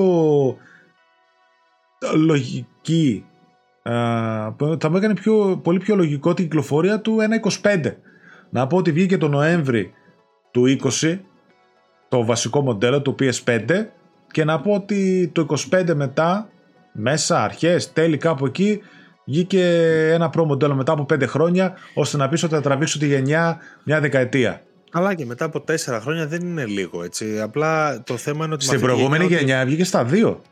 Έτσι. Κάτσε, το 17 δεν βγήκε. Ναι, α, 3 τα. Όχι, ναι, 13 Νοέμβρη βγήκαν τα PS4 ναι, και Πότε βγήκε τρία το χρόνια νομίζω ήταν. Τρία, έστω. Ναι, τρία, μισή χρόνια. Τέλος πάντων, OK, OK. Ναι. ναι, ωραία. Θα, αυτή θα πω λίγο να το δω από ό,τι βγήκε το Pro. Δες το. Αυτή η γενιά έχει ξεκινήσει και περίεργα όμως. Έχουμε ξαναπεί ότι άρχισε να ξεκινήσει ότι πηγαίνει κουτσά στραβά, ότι, ότι, ότι, και ότι τώρα πάμε να δούμε τι σημαίνει νέα γενιά. Αν το βρεις, έκοψέ με. για να ξέρουμε τι λέμε. Έχεις βγάλει mute νομίζω. Α, ναι, από ό,τι βλέπω εδώ πέρα, ανακοινώ... ανακοινώθηκε τελευταία στιγμή. Το PlayStation Pro μοντέλο λέει ανακοινώθηκε στις 7 Σεπτεμβρίου του 2016 Ωραία. και κυκλοφόρησε 10 Νοεμβρίου του 2016. Το 16. Ναι. OK, okay, οπότε τρία χρόνια. Τρία χρόνια, ακριβώς. Τρία χρόνια ακριβώς. Τρία χρόνια ακριβώς. Okay. Εντάξει, δεν είναι και Τώρα... πολύ τρία χρόνια. Δηλαδή να πάει. Σκέψω ότι κάποιος ε, θα πήρε κονσόλα μετά από κάνα χρόνο, δηλαδή στα δύο χρόνια ξαφνικά σε ένα πρώτο μοντέλο. Ναι. Κοίταξε. Ε, Επίσης, μιλάμε για μια γενιά τώρα που τώρα αρχίζει πολλοί κόσμος και παίρνει κονσόλα. Έτσι. Mm. Δηλαδή, τώρα λύθηκε το πρόβλημα του στόκ και παίρνει. Ε, θα σου πω, με τα τωρινά δεδομένα που έχουμε, ακούγεται πάρα πολύ περίεργο ένα τέτοιο πλάνο. Δεν σου κάνω. Δηλαδή, πραγματικά το θεωρώ τελείως εκτός πραγματικότητας από τη μεριά της Sony να βγάλει αναβαθμισμένη κονσόλα όταν τώρα άρχισε να πουλάει. Γι αυτό, και, γι' αυτό και δεν λέει τίποτα, έτσι. Ε, δηλαδή, μην περιμένετε ναι. να ακούσετε κάτι τώρα. Ε, Εδώ το πρώτο 4 είδες. Ε, δύο μήνες πριν. Το Σεπτέμβριο το ανακοίνωσε και το είπε το Νοέμβρη. Για να μην κόψεις καθόλου πολύ από το τρέχον μοντέλο. Δεν ξέρω τα δεδομένα που θα έχουμε στα τέλη του 2024. Δηλαδή, δεν ξέρω αν θα είναι τέτοια η πραγματικότητα που θα απαιτεί να βελτιώσουμε το τρέχον hardware. Αλλά στο PS4 Pro πούλησε ένα ας πούμε 4K το οποίο δεν ήταν πάντα 4K, ε, πούλησε ένα 4K. Το οποίο ήρθε μαζί με τις τηλεοράσεις καινούργιε και τα λοιπά και Μπράβο, ναι. στον κόσμο γιατί. Α, δούμε 4K. Πούσαρε λίγο την τεχνολογία που έτρεχε Ακριβώς. και έξω. Τώρα, τι θα, τι θα πλασάρεις; Mm-hmm. Ε, δεν μιλάμε για μεγαλύτερα ανάλυση 4K. Παιδιά, το ξεχνάμε αυτό τώρα. Έτσι, αυτή τη στιγμή δεν πάμε. Μην, μην ακούς για 8K και τέτοια, γελάει ο κόσμος. Okay. Και το και αυτό το κουτί απ' έξω. Πάμε παρακάτω. Ε, τα οποία μπορεί να βγάλει στο. Πώς το λέγανε, ένα παιχνίδι. The, the Tourist. Ήταν ένα παιχνίδι. The Tourist, τώρα ε, που παίζει 8K. Καλά, και να είναι οι προδιαγραφές του HDMI 2.1 που μπορεί να σου βγάλει 8K ναι, βίντεο και. Καλά, εντάξει. Okay, δεν, είναι false ναι. marketing, είναι ναι. απλά το, το κάνουν stretch για να μπορέσουν να το βάλουν στο κουτί. Αλλά δεν θα δεις μια κονσόλα που να σου βγάζει 8K. Δεν θα δεις μια κονσόλα που να σου βγάζει, ας πούμε τώρα έτσι με αυτά που λέμε και ξέρουμε. Το 60 εντάξει, θα παίζεις, ας πούμε, από, αντί να παίζεις 2K60, θα παίζεις 4K60. Ε, δεν νομίζω ότι ενδιαφέρεται αυτό που λες και εσύ αρκετά ο κόσμος για ένα καλύτερο ray tracing για να πει ότι θα πάρω κονσόλα. Τότε σου λέω, έσπρωξαν και τηλεοράσει μαζί, η μόδα του 4K. 4K, παιδιά, βλέπουμε όλοι 4K ξαφνικά από το Μπράβο, ναι, ναι, ναι. Είδαμε ένα 4K, μας έπεσαν τα σαγόνια και λέμε, τώρα έχουμε όλοι, τηλεο, όλοι. Πάρα πολλοί έχουν τηλεοράσεις όλες τις τελευταίες τεχνολογίας, οι οποίες θα συνεχίσουν να βγάζουν το ίδιο αποτέλεσμα, το οποίο ήδη είναι εξαιρετικό με τις ίδιες τεχνολογίες, δεν, και, και άλλοι που δεν έχουν καν OLED δεν έχουν καν λόγο να σκέφτονται κάτι ανώτερο. Οπότε θέλω να σου πω δεν απευθύνεται ούτε στον ένα ούτε στον άλλο. Δεν ξέρω, μου φαίνεται, μου φαίνεται τελείως τραβηγμένο από τη Sony να πάει να βγάλει καινούργια κονσόλα. Δυστυχώς το Insider Gaming όντως το θεωρώ και εγώ έμπιστο. Οπότε έχω αρχίσει να το ψηλοπιστεύω mm. και να το δέχομαι ως δεδομένο, ας πούμε. Αλλά γιατί να το κάνει, δεν ξέρω. Ε, δεν, δεν, δεν μπορώ να δω τι παραπάνω θα έχει να προσφέρει και πώ θα τραβήξει τον κόσμο. Επειδή η διαφορά. προσφέρεις τα 30 FPS θα το κάνεις 60 με, με δύο και ανάλυση παραπάνω δεν, δεν έχει να λέει. Δεν... Ναι, ναι. Client mind. Η αλήθεια είναι αυτό ότι στο προηγούμενο PS4 Pro και στο Xbox One X να πούμε ότι ήταν κάτι πρωτότυπο για τις κονσόλες, ειδικά για την Microsoft και για τη Sony. Η Nintendo το έχει ξανακάνει. Το έχει συνηθίσει δηλαδή και στα φορητά της και στα New 3DS και αυτά που έβγαζε. Μάλιστα είχε και αποκλειστικά παιχνίδια που τρέχαν μόνο στο αναβαθμισμένο hardware μέσα στην ίδια γενιά. Ε, αλλά γιατί κάτι καινούριο. Πούλησαν καλά. Και το Xbox One X ήταν κοσολάρα και το PS4 Pro πούλησε καλά και εκείνο είχε τα καλά του. Αλλά είναι αυτό το ότι μας πούλησαν και λίγο 4K. Δηλαδή, εγώ θυμάμαι την τηλεόραση που είχα, αγόρασα 4K τηλεόραση, ε, μετά ήθελα και το PS4 Pro να πάει yeah. Ναι. πακέτο. Κατάλαβες, θυμάμαι το Horizon, να θυμάμαι καλά, ε, το είχα παίξει 1080p όταν είχε βγει. Και μετά από λίγο πήρα τη 4K τηλεόραση. Ναι, εδώ δεν ξέρω τι θα πουλήσουν, τι θα πασάρουν. Σίγουρα θα υπάρχει μια μερίδα του κοινού που θα πάρει και το Pro μοντέλο. Προσπαθούν και αυτοί να μεγαλώσουν την αγορά. Θέλουν να γίνουν σαν τα κινητά, λίγο hardware να πουσάρουν παραπάνω. Η Sony γενικότερα πουσάρει πολύ hardware. Ε, δηλαδή είδαμε μοντέλο αυτό, μετά με αποσπόμενο drive, μετά κανένα slim, να το pro, να PSVR, αύριο PSVR 2.2 ξέρω εγώ οτιδήποτε ε, ακουστικά για όλα, ψήρες, ε, gold, ε, πασάρει πάρα πολύ hardware, DualSense, DualSense ε, χαμός γίνεται και να πούμε ότι σίγουρα παιδιά αν ετοιμάζει η Sony ένα PS5 Pro να ξέρετε το ίδιο κάνει και η Microsoft. Ε, όπως έγινε και στην προηγούμενη γενιά έτσι και τώρα ό,τι ετοιμάζει ο ένας σίγουρα ετοιμάζει και ο άλλος. Δεν υπάρχει περίπτωση να μην δεν βγει και ένα Xbox Series X, XX, X, ξέρω εγώ, Triple X, whatever, αναβαθμισμένο. Αυτά πάνε πακέτο. Να πα... γιατί, γιατί ε, να σου πω κάτι, ξέρεις, ξέρεις τι είναι αυτό που έχω πρόβλημα. Στην παρούσα φάση, επειδή τώρα λέμε και όλοι έχουμε μια λογική, τώρα θα δούμε νέα γενιά, τώρα θα δούμε παιχνίδια που δεν βγαίνουν στο PS4 και στο Xbox One, τώρα θα δούμε τι μπορεί να κάνει. Και υπάρχει στον ορίζοντα αυτό το, το PS5 Pro πλέον σαν μαύρο σύννεφο και λες θα δούμε όμως τι έχει να προσφέρει. Δηλαδή, αυτή, αυτά τα, τα παιχνίδια που θα παίξουμε φέτος θα είναι τα ανώτερα τεχνικά παιχνίδια που μπορούμε να παίξουμε ο... Και έχουν αρχίσει ήδη πολλοί να αναρωτιούνται. Που το βλέπεις και εσύ, το βλέπω και εγώ. Να πάρω PS5 ρε παιδιά τώρα ή να περιμένω το PS5 Pro. Και μέχρι τώρα τους έλεγες. Καλύτερα να βγει PS5 Pro μέχρι το 25. Και καλώς έλεγες. Και εγώ θα το έλεγα, αν με ρωτούσες. Ε, και ξαφνικά έχουν αυτό ότι σε 1,5 χρόνο από τώρα θα βγει αναβαθμισμένη κονσόλα. Ναι. Ε, εγώ ε, επιμένω αυτό που είπα στην αρχή της συζήτησης ότι δεν περιμένω τρελά πράγματα από μια προέκδοση. Περιμένω εκεί που έπαιζε 4K 30 με Ray Tracing να το παίζει 4K 60 με Ray Tracing. Αν για κάποιον αυτό είναι λόγος αγοράς, ε, καλώς την κάνει. Για τον περισσότερο κόσμο δεν νομίζω. Τα παιχνίδια θα είναι τα ίδια, θα ανεβούν λίγο για να λύσεις λίγο τα frames, άντε και μια υποστήριξη Ray Tracing σε ένα άλλο mode αντί για τώρα. Δηλαδή, όταν τα third party παιχνίδια φτιάχνονται με τον ελάχιστο κοινό παρανομαστή που είναι το Xbox Series S, δηλαδή τώρα θα, θα αναγκαστεί κάποιος αυτή τη στιγμή να πάει να βγάλει το ε, δεν ξέρω, Dead Island 3 ας το πούμε, έτσι, ή το επόμενο Star Wars Jedi, θα πάει να το βγάλει και θα πρέπει να το κάνει να τρέξει από το Xbox Series S, το 250 ευρώ, μέχρι και το Xbox Series XXX ή το PS5 Pro. Ναι. Δηλαδή, αναγκαστικά θα το φτιάξει με τον ελάχιστο κοινό παρανομαστή. Γι' αυτό καμιά φορά λέμε ότι το μόνο κακό που έχει το S είναι ότι κρατάει λίγο χαμηλά ε, το ταβάνι. Δηλαδή, αν ξεκινούσαν όλοι με το πάντομά τους να ήταν το PS5 και το Xbox Series X, θα μιλούσαμε για πολύ καλύτερα πράγματα. Ειδικότερα στο μέλλον όταν έρχεται. Αλλά τώρα, τι να πω. Και δεν νομίζω ότι επίσης θα είναι τρελές οι διαφορές. Δηλαδή, ε, εδώ βγήκε το Horizon ε, που είναι το πιο όμορφο παιχνίδια ακόμα που κυκλοφορούν και έτρεχε στο απλό το PS4. Σε 1080p, ναι, μεν 30 FPS το έβαζε, αλλά ήταν πανέμορφο αν κάποιος ήθελε το 60 ήθελε λίγο παραπάνω, ας πούμε, super, ε, στο Pro, άμα το τα λοιπά, και εκεί έτρεχε μια χαρά. Δεν είναι ότι ξαφνικά το έβαζες στο PS5 και wow, ήταν άλλο παιχνίδι. Προφανώς ήταν όλα στο τέρμα, αλλά θα μου σου πω ότι. Δεν ξέρω, εγώ θεωρώ ότι κάτι τέτοιο αποπροσανατολίζει πολύ και από εκεί που Sony πριν τρεις εκπομπές λέγαμε ότι κάνει promotion, ότι ξανακάνει ρελό στο PS5 και τα λοιπά και από εδώ και από εκεί. Μπαίνει τώρα αυτή η με αμφιβολία του γιατί να βγάλει καινούργια κονσόλα και να περιμένω και τι θα δούμε ναι. Και θα πρέπει να το πουλήσω και να παίξω τα παιχνίδια να τα αφήσω να τα παίξω. Δηλαδή, χαζομάρες. Απλά νομίζω ότι εμένα, ας πούμε, προσωπικά δεν με ενδιαφέρει ένα PS5 Pro. Να το πάρω και σε προσωπικό. Εγώ αυτή τη στιγμή δεν θα δίνα λεφτά για ένα PS5 Pro. Ναι. Δεν ξέρω σε ένα μισό χρόνο ότι αυτό που λέω δεν ξέρω τι συνθήκες επικρατούν και τι παραπάνω θα προσφέρει. Αλλά στα περισσότερα παιχνίδια που παίζω, βλέπω μια αψεγάδιαστη εικόνα με καταπληκτική απόδοση στα FPS και τα λοιπά. Έχω και καλή τηλεόραση που βοηθάει προφανώς. Μια χαρά. Ναι. Δεν θα δώσω άλλα πόσα λεφτά γιατί και πάμε λίγο και στο άλλο σκέλος. Βγάζει ένα PS5 απλό στα 550 ευρώ. Τι θα βγάλεις PS5 Pro, 700? Πολύ καλή ερώτηση. Δηλαδή, θα, θα ή θα πρέπει να ρίξει την τιμή; Άμα το βγάλει το άλλο ξανά στα 550-600 πόσο το πεις, πρέπει να κατεβάσεις και το άλλο. Δεν μπορεί το να έχει ένα πεντάρικο διαφορά. Ε, αυτό είναι το θέμα. Τι, άρα, Κοίτα, άρα που πας, τι Καλός ή κακός, εγώ θεωρώ ότι πολλοί κόσμοι όπως και στο PS4 Pro Κάνε, δεν νομίζω ότι ξαφνικά μετανάστευσαν όλοι στο Pro μοντέλο. Ή θα γίνει και τώρα και αυτό. Σίγουρα θα υπάρχει ένα κοινό, ένα πολύ hardcore κοινό που θα πάει στο Pro και θέλουν να καλύψουν και αυτό. Ή σου λέει να μην βγάλει και άλλη κονσόλα μόνο η Microsoft ή να μην βγάλει μόνο η Sony και μεγαλώσει το performance gap ε, ανάμεσά μας. Αλλά, για να τελειώσω, ε, δεν ε, είναι τελείως promotion για να μεγαλώσει ο τζίρος και όλα τα λοιπά.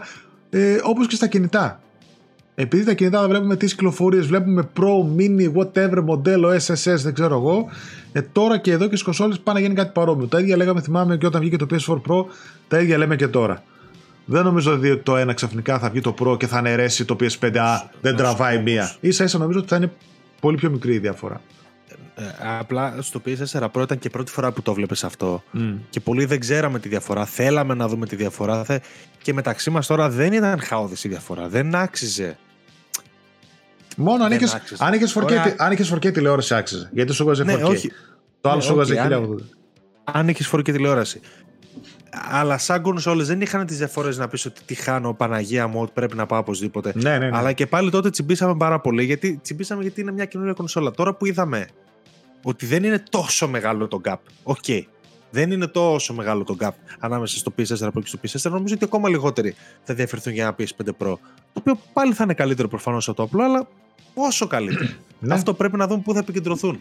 Δηλαδή, αν μιλάμε για μια συσκευή που απλά υλοποιεί καλύτερα το ray tracing, δεν θα ασχοληθεί κανένας. Mm-hmm. Κανένας. Δεν, δεν ξέρω άνθρωπο που θα ασχοληθεί. Εκτός εντάξει, αν, και εγώ αν, είχα, αν τα είχα δω με τη σέσουλα, παιδί μου, πάρτα εδώ. Αλλά δεν, ναι, ναι. δεν λειτουργούν έτσι περισσότεροι. Συμφωνώ. Α μην φάμε άλλο χρόνο πάνω σε αυτό. Θα το δούμε κιόλας. Γιατί προς το, παρόν, το παρόν είναι και φήμη. OK, okay, είμαι σίγουρος ότι. Θα αργήσουν πολύ να τα ακούσουμε έτσι κι αλλιώς. Δηλαδή και να επισημοποιηθεί. Αν επισημοποιηθεί, θα αργήσει πάρα πολύ να το κάνει Sony. Εγώ επίσης είμαι σίγουρος ότι πάλι θα το μάθουμε τελευταία στιγμή.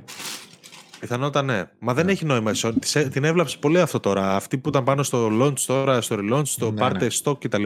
Την έβλαψε. Ναι, εδώ πέρα λένε. αυτή η είδηση πάνε για 30 εκατομμύρια κονσόλες μέσα σε ένα οικονομικό έτος ε, το PS5 έτσι. Εγώ δηλαδή... θεωρώ ότι θα τις κάνει κακό στις προβλέψεις αυτή. Αν φτάσει στα, στα αυτιά πολλών ανθρώπων θα τις κάνει κακό θεωρώ η φήμη αυτή. Α, λοιπόν, θα σε πάω κάτω. Πρόεδρος FIFA. Έρχονται... Δεν είχα ιδέα τι έχω μετά και λέω τι πρόεδρος λέει τώρα. Πρόεδρος... πρόεδρος FIFA. Έρχονται νέα για καινούργια FIFA παιχνίδια απέναντι σε αυτά της EA Sports. OK, okay, ευχαριστούμε. Λοιπόν, αν τυχόν δεν γνωρίζετε, αν τυχόν δεν μας παρακολουθείτε για να ενημερώνεστε, το τελευταίο FIFA από τα χέρια της EA ήταν το FIFA 23. Από εκεί και πέρα θα συνεχίσει τις ετήσιες ποδοσφαιρικές κυκλοφορίες η EA με το παιχνίδι που απλά θα αλλάξει το όνομα και κάποιες αδειοδοτήσεις και δεν θα φέρει το όνομα FIFA, θα το ονομάζει EA Sports FC και ήδη έχει κλείσει κάποιες μεγάλες α, ε, συμφωνίες με την Premier League νομίζω και με πολλές άλλες ομάδες για να έχει τις αντιδοτήσεις τους α, και θα κυκλοφορήσει φέτος για πρώτη φορά το EA Sports FC. Η FIFA ωστόσο, αν θυμάστε καλά, έτσι για την ιστορία, δεν τα βρήκαν στα λεφτά. Ζητούσε τα διπλάσια λεφτά η FIFA, κάνα δυο δις, κάτι τέτοια τη ζητούσε για να την δώσει το όνομά της στο παιχνίδι. Δεν τα έδωσε η EA και σου λέει Γεια σας, θα φτιάξω το δικό μου. Ε, καλύτερο with hookers και τα λοιπά που έλεγε και στο Futurama. Ε, από το 1993 υπήρχε συνεργασία της EA και της FIFA. Φίλτατε.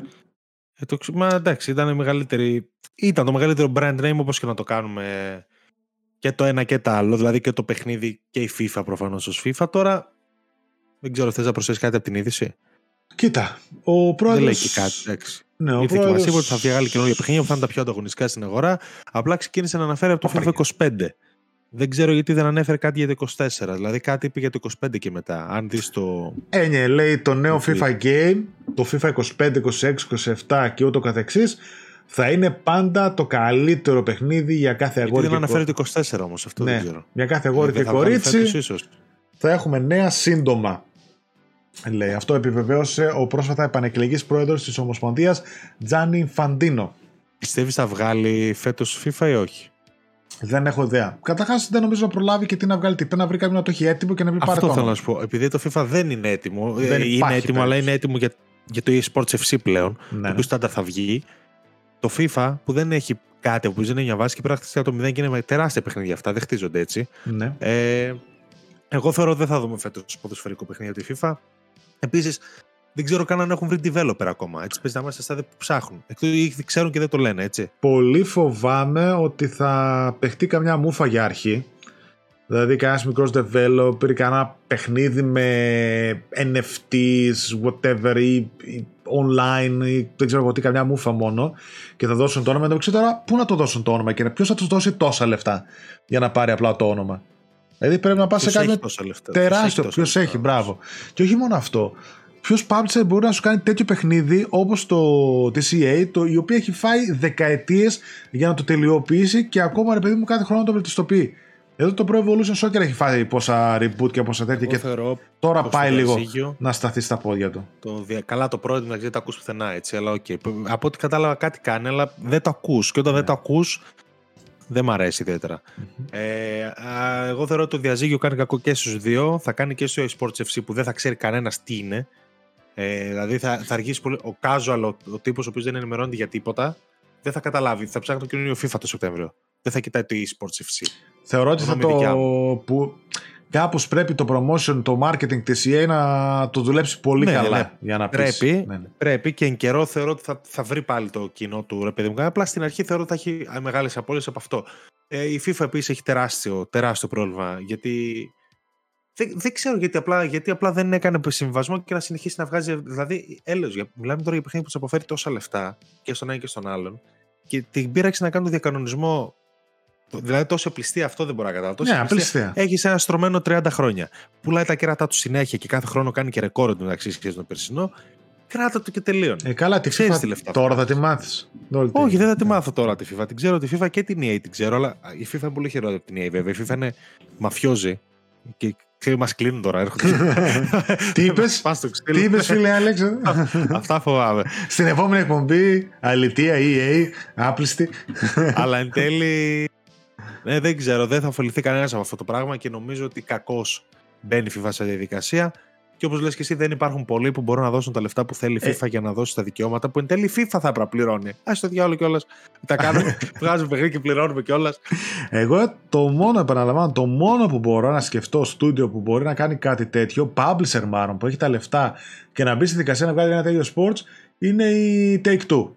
Η οποία κάτω από την ομπρέλα της έχει την 2K και να πεις ποιος στούντιο να βρεις η η Visual Concept εκείνη βγάζει το NBA 2K βοηθάει στο, τώρα βοηθάει βγάζει τώρα το WWE ε, η Visual Concept παιδιά η οποία ήταν στο Diara που την είχε η Sega που έβγαζε τα 2K κάτω από την ομπρέλα της Sega έτσι πριν κλείσει το, Εντάξει, το τι είναι το αθλητικά, Dreamcast βέβαια, και μετά Το, το ότι είναι αθλητικά βέβαια δεν λέει και απαραίτητα κάτι. Δηλαδή δεν είναι σίγουρο ότι αυτός θα φτιάξει καλό μπασκετάκι, θα Όχι. φτιάξει ποδοσφαιράκι. όχι συμφωνώ αλλά σαν publisher εγώ το ξεκινάω για να δώσει κάποιος ένα και δύο δις που μπορεί να ζητάει η FIFA Τα πρώτα μεγάλα, τα τέτοια ρε, εσύ, τα, ε, τα κινέζικα, όλα αυτά που έχουν ξεπεταχτεί, απλά δεν ξέρω ποιο στούντιο μπορεί να το πάρει μετά αυτούς. Η Tencent και όλα αυτά. Τι να πω, δεν ξέρω. Τι να πω. Ποιο θα το φτιάξει, δηλαδή κάποιος πρέπει να έχει και ένα, ένα DNA, ρε παιδί μου, μέσα του λίγο αθλητικό. Το motion capture, όλα, όλα αυτά έχουν. Ε. Δεν μπορείς έτσι στα ξεκάρφωτα. Γεια σας, ήρθα. Είμαι η, Όχι. η Naughty Dog, θα σας φτιάξω το επόμενο FIFA. Μα αν θεωρήσουμε ότι η FIFA αυτή τη στιγμή έχασε όλα τα assets που είχε πάνω στο EA Sports FC πλέον στο ποδοσφαιράκι και δεν έχει τίποτα,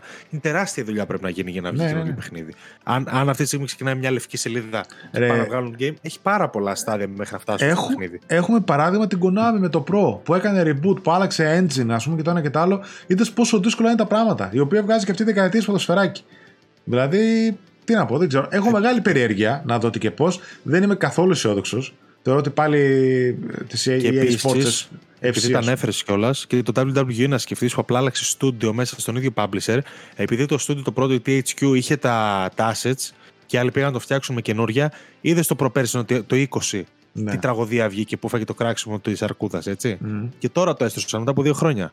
Αν θυμάσαι, γι' αυτό είχε βγει τραγωδία το 20 επειδή είχε αλλάξει στούντιο. Ναι, ναι, και το πάλι θυμάμαι. πήγαν να το φτιάξουν γιατί δεν είχαν τα assets και το έφτιαξαν από το μηδέν. Και βγήκε η τραγωδία. Και τώρα το έστρωσαν μετά από τρία χρόνια δουλειάς. Ναι. Οπότε, ναι, οκ, είναι πολύ δύσκολη αυτή η μετάβαση Έχει, και έχει. δεν ξέρω. Θα σε πάω παρακάτω ωστόσο. Έχω μεγάλη περιέργεια για το FIFA και, τι, και πώς θα γίνει. Αν δούμε άλλο ποδοσφαιράκι. Που, δεν, και, και να βγάζει και καλό να είναι. Πού να ανταγωνιστείς στην EA τώρα, δηλαδή. Τέλος πάντων. Στον πάγο η σειρά Hitman μέχρι νεοτέρα. Ναι. Το πρόσφατο rebranding του Hitman μάλλον είναι τα τελευταία νέα που θα έχουμε από τη σειρά για αρκετό καιρό. Όπως αποκάλυψε το Eurogamer ο επικεφαλής της IO Interactive, Christian Elverdam, το franchise θα αργήσει να πραγματοποιήσει comeback. Άλλωστε, όπω γνωρίζουμε, το στούντιο έχει στραφεί σε έναν άλλο πράκτορα με το επερχόμενο James Bond παιχνίδι που μας ετοιμάζει. Έτσι δεν προκαλεί έκπληξη που ο Agent 47 θα μπει στον πάγο για λίγο καιρό. Φυσικά ο Elverdam επιβεβαιώνει πως το Hitman παραμένει η ψυχή των δανών developers και η σειρά δεν πρόκειται να σταματήσει. Ε, οκ, λογικό. Α πάρει και μια ανάσα. Την τελευταία φορά που πήρε ανάσα μας έβγαλε τα Hitman 1, 2, 3 τώρα αυτά που βγήκανε και τα πήγαν εξαιρετικά και ήταν πανέμορφα και πολύ καλοδουλεμένα παιχνίδια.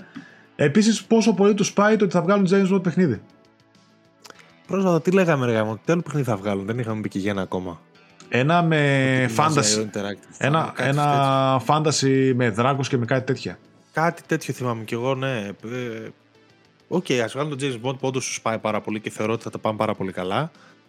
Το Hitman, OK, εκεί είναι, δεν σταματάει. Δεν πρόκειται να σταματήσουν να βγάλουν Hitman. Αυτοί γι' αυτό ζουν. Ε, Τόσες γενιές τώρα ζουν με το Hitman, έτσι. Από, το, από PS2. Από PS2. Πόσα χρόνια, 20 χρόνια. Οκ. Μια χαρά. Τώρα αυτό το fantasy δεν ξέρω τι μπορεί να είναι, αλλά το James Bond εννοείται το περιμένω. Και ως James Bond ως license και επειδή το φτιάχνει και το συγκεκριμένο στούντιο, το πιστεύω ότι θα είναι αρπαχτή, θα είναι καλό παιχνίδι.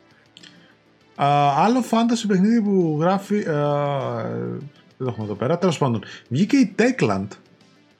Η οποία το τώρα. Το έχουμε ξαναπεί, να ξέρεις. Α, ναι, το έχουμε ξαναπεί. Πέρυσι. Ε, α, πέρυσι. τέτοια εποχή εδώ, το, το, ο, ο, ο δαίμονας εδώ της υπογραφίας εγώ, ε, το Μάιο είχαμε γράψει πρώτη φορά ότι θα κάνει ένα fantasy και θα αφήσει πίσω τον Dying Light.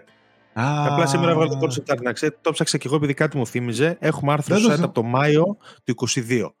Δεν το είχαν κάνει δήλωση κάπου και είχαν πει φάνταση στοιχεία, αφήνουμε πίσω τον Dying Light. Αυτό ακριβώς που μάθαμε και σήμερα και αναπαράγεται ω καινούργια είδηση ένα χρόνο πριν. Πιε άντικτο, εγώ τα λέω, να μην τα λέω. Μπράβο, έτσι, έτσι ευλόγησε τα Γιάννη μας τότε. Μα, μα αποδείξεις κιόλας. Κι άλλο φάνταση εκεί. Γενικότερα βλέπουμε μια στροφή στο φάνταση από πολλούς.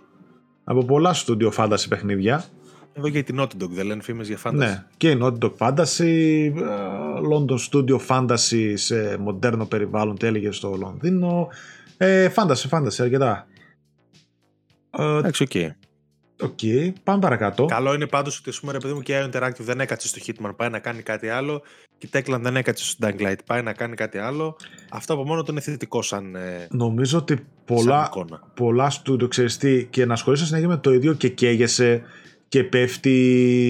Ε, δηλαδή, βαλτώνει το μυαλό, πέφτει η απόδοση. Το είδα δηλαδή και σε κάποιο ντοκιμαντέρ που βλέπω, ας πούμε, και σαν τα Μόνικα, όταν έλεγε ότι το σχολείο ήταν μόνο με τον God of War ή ακόμα και η Naughty Dog τώρα που το βλέπουμε ότι όταν αλλάζουν IP, franchise είναι όλοι πολύ ενθουσιασμένοι το ότι δουλεύουν πάνω σε κάτι καινούριο. Σαν τα Μόνικα π.χ. δεν της βγήκε. Έτσι θα το δούμε τώρα που θα δουλεύουν πάνω σε κάτι καινούριο. Η Naughty Dog, ας πούμε, το δείχνει ότι είναι ενθουσιασμένοι ότι δουλεύουν πάνω σε κάτι άλλο. Όπως και πολλά άλλα στούντια τους βλέπω όταν αλλάζουν, κάνουν μια στροφή από κάτι που είναι συνηθισμένο ένα, δύο, τρία sequels βγάλαμε και, και πάμε σε κάτι καινούργιο. Και Software πάει να κάνει hardcore τώρα από το πουθενά, έτσι. Μπράβο, μπράβο, μπράβο. Έχουν, είναι, είναι, καλό, είναι καλό θεωρώ. Παρόλο που ο κόσμος μπορεί να θέλει ξανά και ξανά τα ίδια και τα ίδια. Γιατί αυτό αγάπησε, αυτό του αρέσει. Μα είδαμε τι συνέβη στις σειρές ναι. που παρέμειναν και έκαναν τα ίδια και τα ίδια και όλες έχουν βαλτώσει, έχουν εξαφανιστεί. Ή έχουν, γενικότερα έχουν πέσει. Δεν μπορεί μια σειρά να διατηρηθεί στο ίδιο επίπεδο μετά από τόσα, mm-hmm. τόσες προσθήκες, καλός ή κακός. Είναι πολύ λίγες οι σειρές που μπορεί να το καταφέρουν αυτό. Ένα trademark της Konami αναζωπηρώνει ελπίδες για νέο Castlevania. Sure. Η Konami κατοχύρωσε 7 Μαρτίου στην Ιαπωνία το trademark Project Zircon. Μάλιστα περιγράφεται ως εμπορικό software για παιχνιδομηχανές. Το ανωτέρως συνδυασμό με το γεγονός ότι το Zircon εμφανίζεται ως κόσμημα μικρής αξίας σε αρκετούς Castlevania τίτλους, δημιούργησε νέες ελπίδες για την επιστροφή της σειράς. Το γεμάτσο μάλιστα ανέδειξε το θέμα μέσω ενός tweet υπενθυμίζοντας τις φήμες που υπάρχουν για την επιστροφή του franchise. Όπως και το Metal Gear, ας πούμε, που έχουμε δει. Καλά, ναι. Μόνο το Silent Hill την επιστροφή επίσημα έχουμε δει με τα διάφορα projects, με το remake του 2 που έρχεται. Uh, η Konami πρόσφατα ανακοίνωσε συνεργασία με τους δημιουργούς του παιχνιδιού Dead Cells. Αυτή προέβλεπε ένα DLC με θεματολογία από το Castlevania, όπου είδα reviews uh, που το εκθιάζουν. Ότι είναι ένα πολύ καλό DLC και το ταιριάζει πάρα πολύ το Dead Cells. Εγώ είδα ότι τα πήγε καλά. Τώρα δεν πιστεύω. Εγώ στο έχω ξαναπεί, έχω παραιτηθεί από την ε, υπόθεση Konami. Γιατί ρε. Δηλαδή, τι άλλο είχαμε δει πέρυσι, όχι πέρυσι, πρόσφατα. Το, που νομίζαμε θα βγει καινούργιο Parasite Eve. Δεν έχει να κάνει με την Konami. Ναι, ναι, ναι. Απλά το λέω. Και ήταν ε, τελικά εκείνο με τα NFTs που αποκαλύφθηκε ναι, ναι, ναι. πρόσφατα. Θα έχει 10.000 χαρακτήρες, κάτι φυλακή. Αυτά τα trademarks πιστεύω πλέον ότι μπορεί να σημαίνουν πάρα πολλά πράγματα και συνήθως αυτά τα πάρα πολλά πράγματα δεν είναι παιχνίδι. Δηλαδή, έτσι νομίζω εγώ τουλάχιστον. Και ήδη βέβαια θεωρώ και την Konami τελειωμένη. Sorry, αυτή είναι η αλήθεια. Οπότε τι να σου πω. Mm. Θα μπορούσε πάλι το Castlevania να κάνει κάτι όπως έγινε με το Silent Hill. Πάρτε το, φτιάξτε το. Αλλιώς δεν το βλέπω το franchise να επιστρέφει. Δεν νομίζω ότι η Konami έχει θέληση να κάτσει να ασχοληθεί πλέον με τα franchises της. Ούτε και τους πόρου έχει. Όταν λέω πόρου εννοώ χέρια, στούντιο, μυαλό, έτσι να καθίσει να φτιάξει από μόνη της. Κοίταξε, το τα δίνει όλα εργολαβίε δεξιά-αριστερά. Το gaming τμήμα της Konami δεν νομίζω ότι έχει τα απαραίτητα έσοδα. Δεν έχει όντως πόρου, δεν έχει λεφτά νομίζω. Η Konami ως Konami και έχει πολλά properties αλλά το gaming τμήμα τη αυτή τη στιγμή πού έχει έσοδα, δεν έχει από μερικέ έσοδα. Ναι, τα πάνε από αυτά τα. Πώς τα λένε αυτά τα μηχανηματάκια στην Ιαπωνία που βγάζουν, ρε, τα πατσίνο και τα λοιπά. Τα πάνε καλά, βγάζουν okay, πολλά λεφτά. Θε, αν τα θεωρούμε στο ίδιο. Εντάξει, okay, αν είναι στο ίδιο τμήμα, okay. Αλλά θέλω να πω παιχνίδι, βιντεοπαιχνίδι, παιχνίδι, ένα Pro Evolution έχει. Και αυτό free to play. Ναι. Θα το δούμε. Δεν ξέρω, δεν, δεν το πιστεύω. Καλό θα ήταν να επιστρέψει το Castlevania. Εγώ δεν έχω καμία επαφή με τη σειρά, δεν έχω παίξει κανένα Castlevania δυστυχώς. Ε, κοίτα, μπορείς να ξεκινήσεις από τα Lords of Shadow τα οποία είναι έτσι action adventure, τρίτο προσώπου κτλ. Πολύ ωραία. Ναι, ναι, το ξέρω. Παιχνίδι. Δηλαδή στα κλασικά, άμα πας τώρα, ζόρι θα σου φανεί. Δεν ξέρω αν έχεις το κουράγιο να παίξεις. Έχουν βγει βέβαια αρκετές συλλογές, οπότε ναι, ναι. είναι προσβάσιμα έχει... τα περισσότερα από αυτά. Castlevania Collection ε, φοβερό στο, ναι, ναι, ναι. στο PlayStation 4. Ε, λοιπόν, έχετε το Ratchet Clank Rift Apart σύντομα στα PC. Εδώ να πούμε ότι το Ratchet Clank εμφανιζόταν ακόμα στο μεγάλο leak, στη μεγάλη διαρροή που είχε γίνει από το GeForce της Nvidia που έλεγε πόσα παιχνίδια είχε μέσα και το Ratchet Clank. Οπότε θα μου έκανε εντύπωση αν επιβεβαιωθεί και αυτό, γιατί τα περισσότερα έχουν επιβεβαιωθεί. Ε, η Nixis είχε εξαγοραστεί από τη Sony το 2021. Έκτοτε βασικό της έργο είναι η μεταφορά αποκλειστικών τίτλων των PlayStation Studios στα PC. Μετέφερε με επιτυχία τα Marvel Spider-Man και Miles Morales της Somniac. Σε ό,τι αφορά το επόμενο της project, μια αγγελία δείχνει το Ratchet Clank Rift Apart. Συγκεκριμένα, χρήση του Reddit παρατήρησε κάτι σημαντικό σε μια αγγελία εργασίας της Nixis.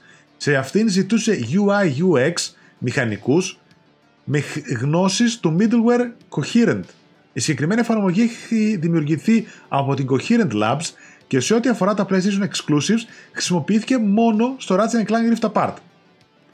Οπότε, αναλογιζόμενοι το γεγονός ότι η Insomniac συνεργάστηκε με την Nixis και τη συγκεκριμένης αγγελίας, λένε ότι πιθανότατα το επόμενο της project θα είναι η μεταφορά του Ratchet Clank Rift Apart στα PCs. Ε, θα σου πω κάτι θα γίνει, μωρέ. Ούτως mm. άλλως τώρα το παιχνίδι όχι, δεν έχει λόγο να μην μεταφερθεί, αφού έχει πάρει αυτή τη, αυτή τη λογική. Θέλω να σου πω, έχει δώσει παιχνίδια των PlayStation Studios, έχει δώσει παιχνίδια της Insomniac στο PC, θα δώσει και το Ratchet. Δεν, ε, δεν βλέπω λόγο να μην το κάνει. Ναι. Το Ratchet καλό θα ήταν να δοθεί και στο Plus σιγά σιγά, γιατί δεν νομίζω ότι υπάρχει άνθρωπος που το αγοράζει πλέον. Οπότε και είναι πολύ καλό παιχνίδι. Νομίζω ότι είναι άχαστο το να δοθεί στο Plus. Σίγουρα μέχρι το καλοκαίρι θα δοθεί στο Plus. Το θεωρώ σίγουρο, ναι. ειδικά όταν τώρα. Πολύ... Πόσο... Πάει να κλείσει και δύο χρόνια τώρα το καλοκαίρι. Θα κλείσει. Χρόνια, Ιούνιο έχει βγει, αν θυμάμαι καλά. Αν βλέπω εδώ πέρα το review μας. 8 Ιουνίου είχαμε βγάλει το review. Νομίζω, έχει βγει Μάιο. Νομίζω day one το βγάλαμε το review. Ποιος το είχε γράψει; Στάθης. OK. Okay. 8 Ιουνίου. Α, δεν γιατί λέω. Ναι, 8 Ιουνίου 2021. Α, τι θα έλεγα; Ε, Πώς το βλέπεις το ότι το Rift Apart, ας πούμε, είχε πολυδιαφημιστεί τότε, είχε πολυδιαφημίσει πάρα πολύ τον SSD ε, με τα κολπάκια που έκανε με τα Rifts και τέτοια, ότι SSD μόνο, PS5 μόνο κτλ. Θεωρείς ότι τώρα πώς θα το μεταφέρουν στα PC, θα βάλουν απαραίτητα ας πούμε, να τρέχεις σε SSD από ό,τι είδα ας πούμε ήδη. Σίγουρα. Και στο Part 1, νομίζω το The Last of Us που είχα δει. Part 1, ναι, μόνο SSD. Μόνο SSD λένε ναι, ναι, μόνο στα SSD. τέτοια πλέον, κοίταξε, θεωρώ ότι και τα περισσότερα παιχνίδια αναγκαστικά. Βασικά τα περισσότερα PC θεωρώ ότι πλέον έχουν SSD κουμπωμένο πάνω. Δεν θεωρώ ότι το 23 είναι πολύ με HDD που παίζουν τουλάχιστον παιχνίδια. Ε, μα άντε για αποθήκευση αν έχει κάποιος που βολεύει. Ε, για αποθήκευση, ok, εντάξει, παίζει 15 τεραμπάτ και τα έχεις εκεί και να τα χαζεύεις. Ε, ναι, σίγουρα και πιστεύω ότι αν, αν πάει στο PC αυτό το παιχνίδι θα έχει και πολύ ψηλέ απαιτήσεις έτσι κι αλλιώς. Ε, δηλαδή εδώ έχει το Part 1 το οποίο δεν το περίμενα κιόλας. Ναι. Ε, πόσο μάλλον ένα παιχνίδι σαν το Ratchet το οποίο είναι next gen καθαρά. Και καταλαβαίνω και γιατί δεν μπορεί να τρέξει π.χ. στο PS4. Επίσης, να σου πω ότι πρόσφατα πήγα σπίτι ενό φίλου και έτυχε να έχει αγοράσει μόλις το Ratchet και να το παίζει. Και φίλοι το χάζεψα πολύ. Δηλαδή, είχα ξεχάσει ότι είναι τόσο όμορφο και ότι ναι. τρέχει τόσο καλά. Οι τεχνολογίες του, οι μάχες του, το, το, το, εικαστικό του, όλα. Πάρα πολύ ωραίο παιχνίδι. Αλήθεια, πάρα πολύ ωραίο παιχνίδι. Ναι, ναι, ναι, μα αυτό είναι το θέμα. Ότι έχουν περάσει κοντά 2,5 χρόνια από την κυκλοφορία του PlayStation 1, αλλά κατευθείαν. Δηλαδή αυτό. του, του 1. Του PlayStation 5, συγγνώμη. 5. Αλλά, αλλά αυτό που καταλαβαίνω πλέον είναι ότι από την αρχή, σε σχέση ειδικότερα με τις προηγούμενες γενιές, μας έδωσαν παιχνιδάρες. Το έχω ξαναπεί ότι θεωρώ το launch του PS5 φανταστικό ειδικά για τις PlayStation consoles, ίσως το καλύτερο, ότι από την αρχή τα Spider-Man που παίξαμε, ε, μετά που βγήκε το Ratchet ας πούμε στους λίγους μήνες ή οτιδήποτε άλλο βγήκανε, όλα ήταν φανταστικά, πανέμορφα παιχνίδια, ολοκληρωμένα, τρέχαν γρήγορα, τα Demons, οτιδήποτε άλλο βγήκε, ε, ήταν πάρα πολύ καλές κυκλοφορίες. Το Returnal αυτά, δηλαδή έδωσαν πολύ ολοκληρωμένες κυκλοφορίες που εκμεταλλεύτηκαν την κονσόλα. Ναι, ήταν first party, σε third party είδαμε λιγότερα πραγματάκια, αλλά γι' αυτό ήταν first party πάντα, για να σου προμοτάρω την κονσόλα, την εκμεταλλεύτηκαν. Δηλαδή, ορίστε τώρα, ας πούμε, μετά από δύο χρόνια παίξεις ο Ράτσι και θα λες: Είναι πανέμορφο παιχνίδι. Έβαλα εγώ το Demon Souls, το οποίο ήταν day one στο PS5 και είναι πανέμορφο τώρα. Δηλαδή τώρα έβγαλε η From το Elden Ring και δεν το φτάνει με τίποτα. Εντάξει, θα μου πεις το ένα είναι του κόσμου, το άλλο είναι Αλλά πάει στα γραφικά, το και στις τεχνολογίες δεν το φτάνει με τίποτα. Εντάξει, απλά okay, διαφορετικό. Διαφορετικό, εδώ προφανώς το συζητώ. Αλλά okay, δεν δε Κατάλαβες πώς το, πώς το λέω. Όχι, όχι, συμφωνώ, συμφωνώ και τα παιχνίδια αυτά στέκονται άψογα. Και σήμερα, δηλαδή, παρότι είναι πλέον 2 και 3 χρονών, νομίζω ότι τα περισσότερα καινούργια παίζα τα πατάνε κάτω. Ναι, ε, το Spider-Man να βάλεις με. OK, okay, βγήκε στο αρχικό Spider-Man έχουμε βγάλει και remaster στο PS5 αλλά και το Miles και το Remaster του Spider με τα Ray Tracing και το ένα και το άλλο, βλέπεις ότι είναι ένα πάρα πολύ όμορφο παιχνίδι. Και το Death Stranding τρέχει πήρε, νερό. Και το πήρε. Ναι, ναι. Εντάξει, πήραν updates στα παιχνίδια αυτά. Αυτά. Επόμενο σειρά είναι το Part 2 σίγουρα. Επόμενο που θα έχει το ίδιο. Ναι, μακάρι. Ε, Πάντως, τώρα, που είπες, τώρα που είπες για update, έρχεται η παιχνιδάρα που περίμενες πώς και πώς να παίξει στα 60 FPS. Διαθέσιμο δωρεάν upgrade για το Far Cry 5 στο PlayStation 5. Το Far Cry 5 κλείνει 5 χρόνια από την κυκλοφορία του. Ubisoft το γιορτάζει ανακοινώνοντα τη δωρεάν αναβάθμιση του παιχνιδιού στο PlayStation 5, native 60 FPS για το PlayStation 5 και Xbox Series. Τώρα διαθέσιμο ήδη. Γε, Γελάς, αλλά είναι το μόνο Far Cry που έχω τελειώσει. Και ορίστε, Το μόνο που έχω τελειώσει γενικότερα. Εννοείς το 3 δεν είχα τελειώσει. Ε, ναι, εννοείς ότι τα έπαιξες και δεν τα τερμάτισες. Αυτό μου λες όταν λες. Ναι, ότι τα άφηνα ότι μου Τα παρατούσε. Ναι. ναι. βέβαια με παρέα και κοπ, αλλά εγώ το 5 το βρίσκω πολύ διασκεδαστικό. Ε, με, με αυτή τη φόρμουλα την αειδιαστική, αλλά πολύ διασκεδαστικό. Έχω παίξει το 1, το 2, το 3, το 4. Δεν έχω παίξει το Primal. Δεν έχω παίξει το 5. Το 5 και το New Dawn. Και το New Dawn. Δηλαδή από το 4 και μετά δεν έχω παίξει κανέναν. Ε, εντάξει, ωραία, έχεις παίξει το 3 τελείωσε. Το ίδιο, το ίδιο παιχνίδι είναι. Όχι, ξέρεις τι, αλλού θέλω να καταλήξω ότι έχω ακούσει από πολύ κόσμο να μου λέει καλά λόγια το Far Cry 5. Μόνος μου δεν θα το έπαιζα, θα το είχα αφήσει και αυτό στις δύο ώρες. Ναι. Απλά έκαναν τη μαγιά και πήγαν και έβαλαν το κόπ και κατάλαβαν ότι αυτό τραβάει και πλέον έτσι έχει νόημα να παίζει το Far Cry. Και το 5 σχέση με τα υπόλοιπα είναι πολύ λιγότερο κουραστικό, θα πω εγώ. Είναι πιο. Mm. Έχει τις βαρετές δραστηριότητες, αλλά είναι λίγο πιο cool παιχνίδι. Δεν ξέρω πώς θα το. Εντάξει, όχι, όχι, όχι, το, το, το ακούω. Δεν έχω βέβαια και δικιά μου νόμη. Δεν λέει πολλά, αλλά αν βρεις κάποιον. Εντάξει, μόνος δεν ξέρω αν θα το παίξεις. Δεν έχεις νόημα. Αλλά εγώ με παρέα. Βέβαια, με παρέα δοκίμασα και το 6 και το παράτησα στις 2 ώρες, το οποίο το βρίσκω απαράδεκτο. Αλλά OK, okay, είναι πώς σου κάθεται. Το καθένα είναι και η περίοδος που σου κάθεται. Είναι και. Δεν ξέρω. Εγώ το 5 το διασκέδασα. Το New Dawn, π.χ. που είναι συνέχεια, το θεωρώ επίσης απαράδεκτο. Αλλά με το 5 είμαι πολύ OK. Mm. Δοκιμάστε το, παιδιά. Αν θέλει κανένας, είναι και στο Plus, έτσι, ναι. Όποιος θέλει να το δοκιμάσει, ε, πρώτον, είναι στο Plus. Δεύτερον, αν δεν έχετε Plus, 23 μέχρι και 27 Μαρτίου θα μπορείτε να δοκιμάσετε το παιχνίδι σε όλες τις κονσόλες και PC δωρεάν. Μπορείτε να το κατεβάσετε, έχει free weekend δωρεάν έτσι Σαββατοκύριακο 23 με 27 Μαρτίου για όλες τις κονσόλες και PC Α, και μετά επαόριστον αναβολή κυκλοφορίες για το System Shock Remake στο PlayStation 4 και 5. Αυτό τι, τι ταλαιπώρια τραβάει και αυτό, ρε το. Αυτό και καλά μέχρι και την προηγούμενο μήνα που έφτιαχναν τις κυκλοφορίες, τα περισσότερα site έγραφε March to be decided. Και καλά θα βγει το Μάρτιο. Και ήμουν mm. φάση, ποιο κοροϊδεύεται, ρε ναι, Δεν έχει okay. ανακοινωθεί τίποτα. Οπότε το delay, OK, βρωμούσε από μακριά. Τώρα θα βγει 30 Μαΐου στο PC. Ε, 28, 30 νομίζω. 30 Μαΐου, 30, ναι. 30 Μαΐου στο PC και στις κονσόλες έχει φάει αναβολή επαόριστον. Κάποια στιγμή θα βγει και στις παλιές και στις καινούριες κονσόλες. Τώρα σε τι κατάσταση δεν ξέρω. Όλα αυτά τα delays μένα μου βρωμάνε, αλλά τι να σας πω. Ας το δούμε στα PC να είναι ένα ολοκληρωμένο καλό παιχνίδι, καλό remake ναι, ναι, ναι. και το ότι αν θα βγει στις κονσόλες μετά το port ας πούμε ας βγει το, το αρχικό υλικό δυνατό και μετά το πώς κονσόλες θα βγει μετά από ένα χρόνο. Πώς ε... λένε beta testers. Το, το είναι beta testers τώρα; Πώς λένε αυτοί συνήθως για τις κονσόλες; ναι, OK. Okay.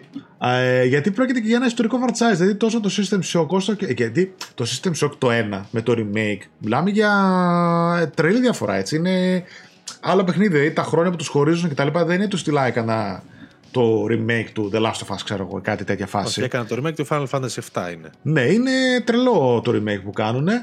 Θα πρέπει να τα αλλάξουν όλα, και gameplay, μηχανισμού, τα πάντα όλα και πρόκειται και για ένα ιστορικό franchise όσο δεν ξέρετε. Looking Glass Studios uh, από τα καλύτερα, τα μεγαλύτερα μυαλά μαζεμένα που έβγαλε το System Shock, System Shock 2 επαναπροσδιορίσε πολύ πράγμα τότε με, την, uh, με το σενάριό του, το Thief μετέπειτα κτλ.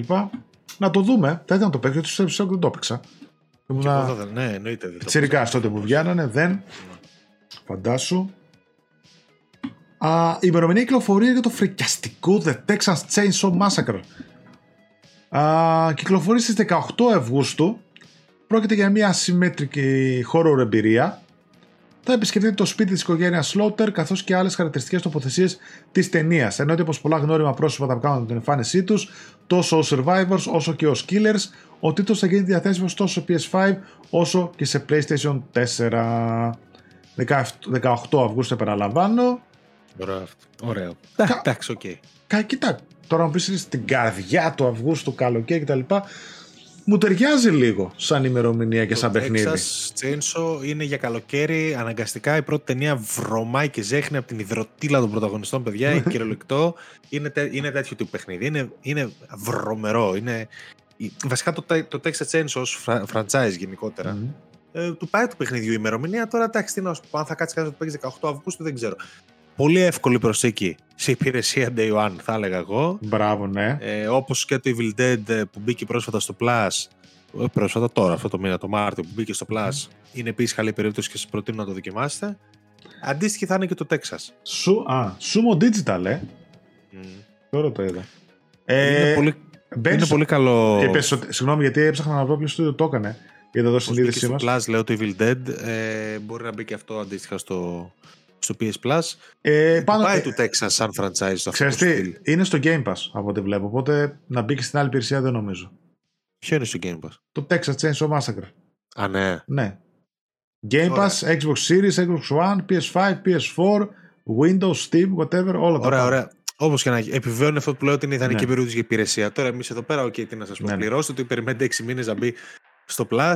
Ε, Εγώ θα αγούσα να το παίξω και λογικά, αν μας στείλουν, θα το δοκιμάσω κιόλας γιατί mm. με ψήνουν κάτι τέτοια παρότι χωρίς παρέα τα παρατάω σύντομα έτσι. Δεν, δεν κάθισα. Ε, κοίτα, αυτό τώρα το ασύμετρο online είναι σαν το. Πώς το λέγανε αυτό; Dead by Daylight, Dead by Daylight. ναι. όλα ίδια είναι.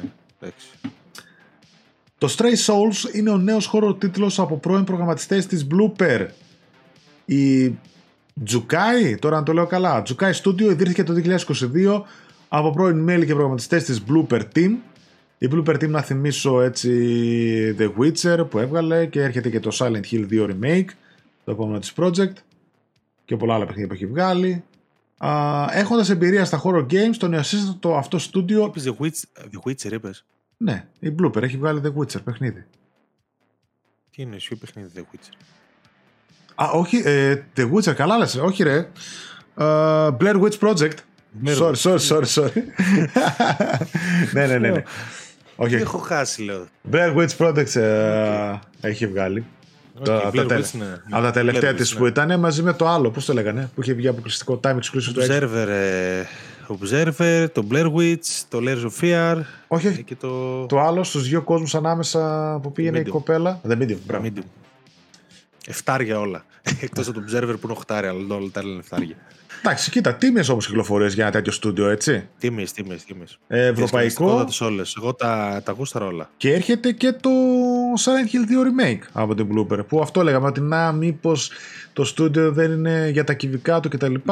Θα το δούμε. Στίχημα μεγάλο. Πες αυτό δεν είναι από την Blooper, βέβαια, είναι από πρώην πρωταγωνιστέ. Σωστά, σωστά, σωστά. Πάμε παρακάτω. Τζουκάι Studio 2022. Stray Souls. Ένα ψυχολογικό horror παιχνίδι τρίτου προσώπου με γρήφου αλλά και μάχες. Θα κυκλοφορήσει το φθινόπωρο του 2023. Δηλαδή, δεν έχει το 22 και φθινόπωρο του 2023 κυκλοφορούν παιχνίδι.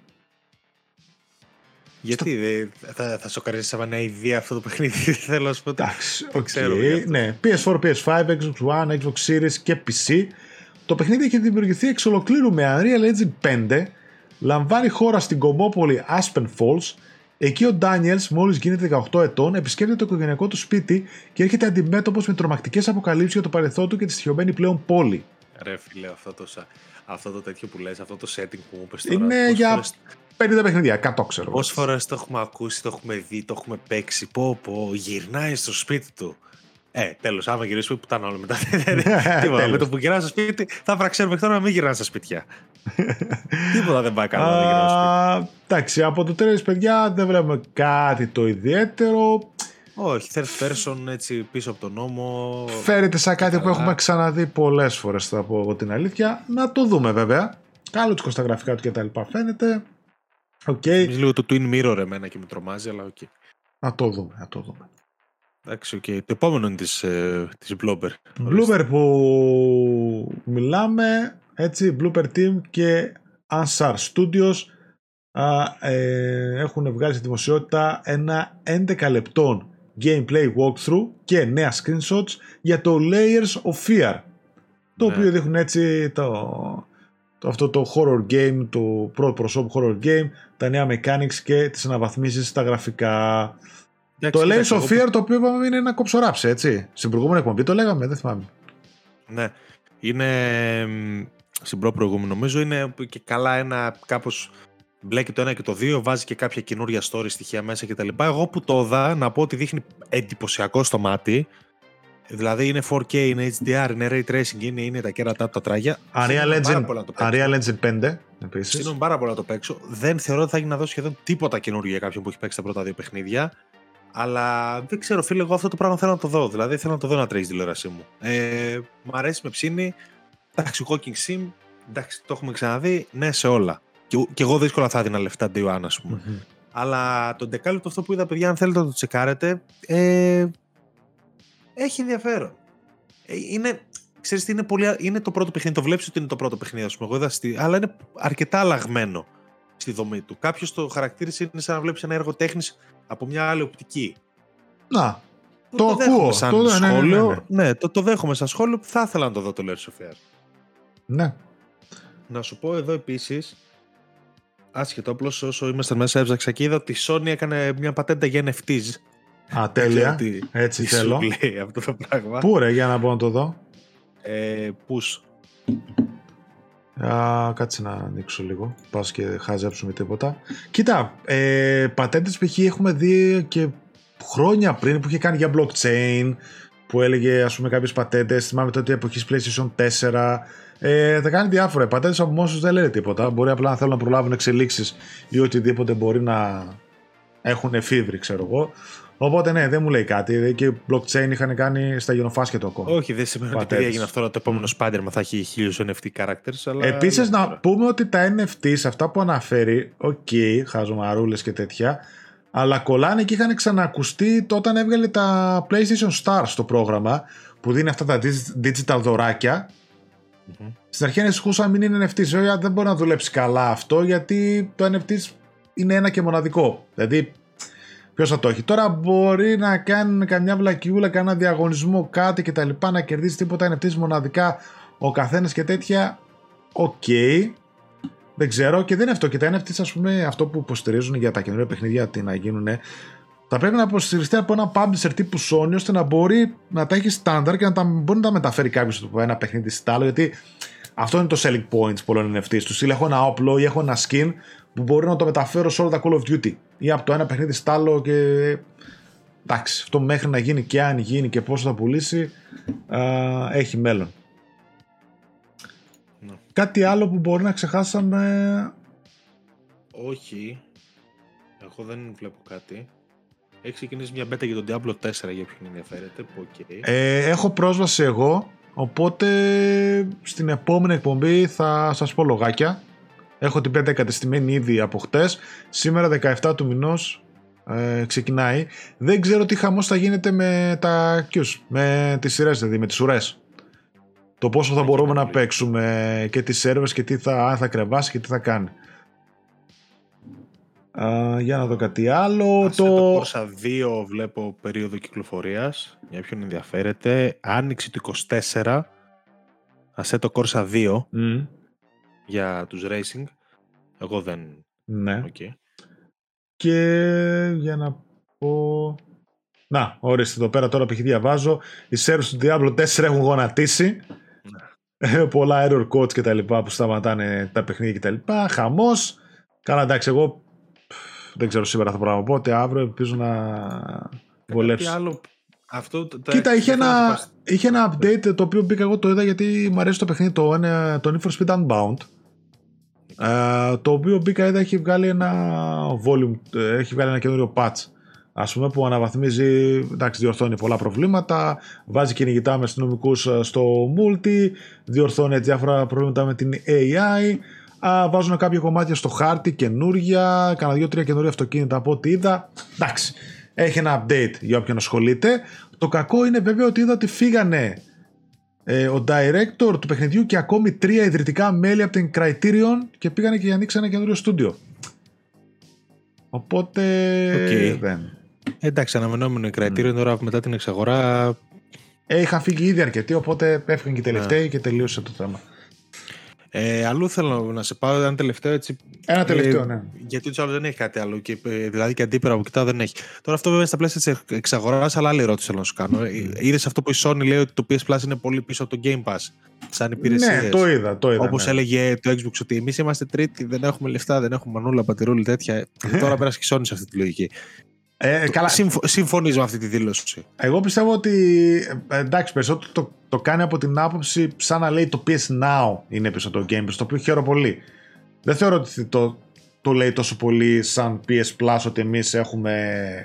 Δηλαδή, καταρχάς έχει κοντά 50-46 εκατομμύρια 47 όπω το τελευταίο. Όχι, Οι άλλοι ναι, έχουν 30. Αν, αν, δηλαδή, ε, εγώ ας πούμε δεν συμφωνώ καθόλου με αυτή τη δήλωση. Ε, εγώ ας πούμε αυτή τη στιγμή θεωρώ πολύ, καλύτερο, πολύ καλύτερο value for money αυτή τη στιγμή αυτή είναι η γνώμη δικιά μου το Plus. Αυτή τη στιγμή. Ναι. Είναι, και πιο... κάνει... είναι και πιο φθηνό έτσι. Δηλαδή το Game Pass δεν έχει αιτήσια συνδρομή. Τώρα μιλάμε το... να το αγοράζεις νόμιμα έτσι. Δηλαδή 10, 12, 13 ευρώ το μήνα πόσο είναι μετά το Ultimate. Ναι, ναι, ναι. Δεν μιλάμε για τα λοιπά. Δηλαδή το ναι. extra αυτή τη στιγμή με 100 ευρώ το χρόνο, αν το πάρει κάποιος ετήσια, έτσι, που σου βγαίνει 8 ευρώ το μήνα. Είναι ό,τι πιο value for money υπάρχει αυτή τη στιγμή στην game αγορά, παιδιά. Εντάξει, δεν το συζητώ. Έχει μέσα εκατοντάδες παιχνίδια, βάζει πάρα πολλά κάθε μήνα, είναι μεγάλα, είναι καλά. Επίσης, του λείπει οι day one κυκλοφορίες είτε σε indie είτε σε first party. Okay, εκεί το χάνει. Εντάξει, δεν μπορεί να κάνει. Γιατί τώρα χτίζει βιβλιοθήκη, mm. ε, βάζει πολύ περισσότερο παιχνίδια από το Game Pass. Και θεωρώ ότι 9 στα 10 από αυτά που βάζει είναι πολύ καλά. Ενώ στη του Game Pass μπορεί να είναι μια νέα κυκλοφορία μου του Wo Long. Εγώ δεν παίζω Wo Long, δεν παίζω Soulslike. Mm.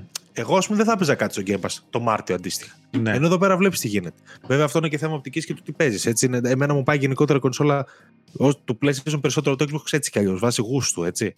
Αλλά Για κάποιον όμως το Gulong θα ήταν ότι γλίτωσα 60 ευρώ. Οπότε Χαμός, μια χαρά. Ναι, απλά παίζει το γολόν και μετά τι. Αυτό κάπως το βλέπω. Από την άλλη, εντάξει, θα μου πεις και εσύ, OK, τι μου βάλεις στον κόσμο γαρτό και θα το παίξω εγώ στο Game Pass ένα μήνα. Mm-hmm. Λέμε τώρα, μιλάμε τελείως θεωρητικά. Σου λέω ότι εγώ σου δεν θεωρώ ότι είναι τόσο πίσω το Plus από το Game Pass σε αυτή τη φάση του και μάλιστα εγώ το προτιμώ. Δεν θα πω ότι είναι καλύτερο, θα πω το προτιμώ. Αλλά okay, δεν... από εκεί και πέρα είναι και το τι έχει παίξει ο καθένας, έτσι. Ναι. Συμφωνώ. Αυτά. Ναι. Έχουμε κάτι άλλο; Δεν νομίζω. Όχι, όχι, αλλά έχουμε άλλα πράγματα. Πάμε now playing, πάμε now playing, μωρέ. Τώρα έτσι λέω ούτε Nintendo, Xbox κάτι δεν έχει. Τώρα δεν μπαίνω καν στη διαδικασία με τις εξαγορές και αυτά να ασχοληθούμε. Όχι, Ακόμη όχι, γίνονται παράπονα ένας με τον άλλον. Καθόλου. Μάιο-Ιούνιο μπορεί να έχουμε καμιά συνταρακτική εξέλιξη. Α, πάμε now.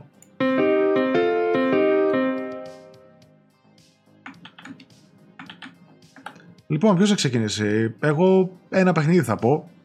Είσαι εσύ τότε, γιατί εγώ έχω και το μεγάλο, έχω τον ελέφαντα στο δωμάτιο. Okay.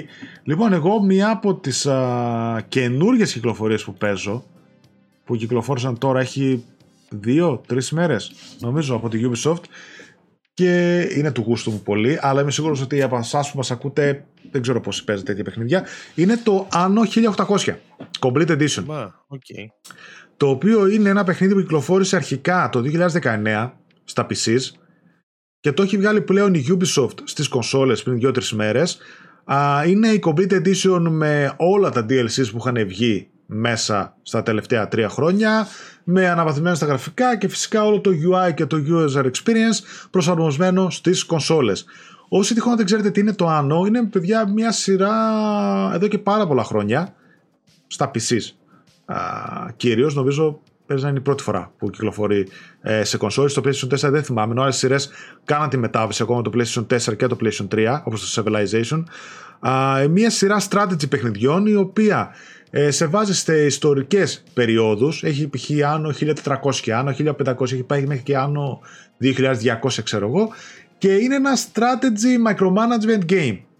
Το συγκεκριμένο του άνω 1800 σε βάζει στην εποχή της α, βιομηχανικής επανάστασης ε, έχει φυσικά το free play όπου μπορείς σε ένα χάρτη τεράστιο να ξεκινήσεις μόνος να φτιάξεις την αυτοκρατορία σου. Έχει και ένα υποτυπώδες campaign όμως, όπου με ένα υποτυπώδες σενάριο σε βάζει σιγά σιγά στο κλίμα του παιχνιδιού και σε ανοίγει παραπάνω, φτάνοντάς σου σε ένα σχεδόν 20 ώρες campaign, όπου ξεκινάς μόνος σου να μαθαίνεις τους μηχανισμούς και στην ουσία όπως γίνεται στο Age of Empires, όπως γίνεται στο Civilizations, όπως γίνεται σε πάρα πολλά έτσι άλλα. Εντάξει, το Civilization είναι λίγο based τέλος πάντων. Ε, όπως γίνεται σε άλλα παρόμοια παιχνίδια, ξεκινάς από μια πόλη που χτίζεις το marketplace ξέρω εγώ και σιγά σιγά αναπτύσσεσαι, χτίζεις σπίτια όπου εκεί θα μείνουν άνθρωποι, χτίζεις μετά ε, μέρη που για ξυλοκόπου, ξέρω εγώ, που κόβουν τα ξύλα από το δάσος ώστε να μαζεύεις πρώτες ύλες. Πρέπει μετά το ξύλο που μαζεύεις να χτίσεις και το αντίστοιχο ε, εργοστάσιο, ξέρω εγώ πώς θα το πω τώρα. Εντάξει, όσο παίζει στράτη, υλοτο... Ναι, υλοτομείο, ας το πούμε, όπου το ξύλο θα το κάνεις πλάκες για να χτίσεις μετά κάτι άλλο. Ξέρεις, έτσι πάει η πρώτη ύλη να χτίσει τα πρόβατά σου, να κάνεις τις στάνες σου και μετά να κάνεις το αντίστοιχο βιοτεχνία σου που θα μαζεύουν το μαλλί για να δώσεις ρούχα στους υπηκόους σου. Γενικότερα έτσι αναπτύσσει και περνάς από εποχή σε εποχή, από την εποχή του.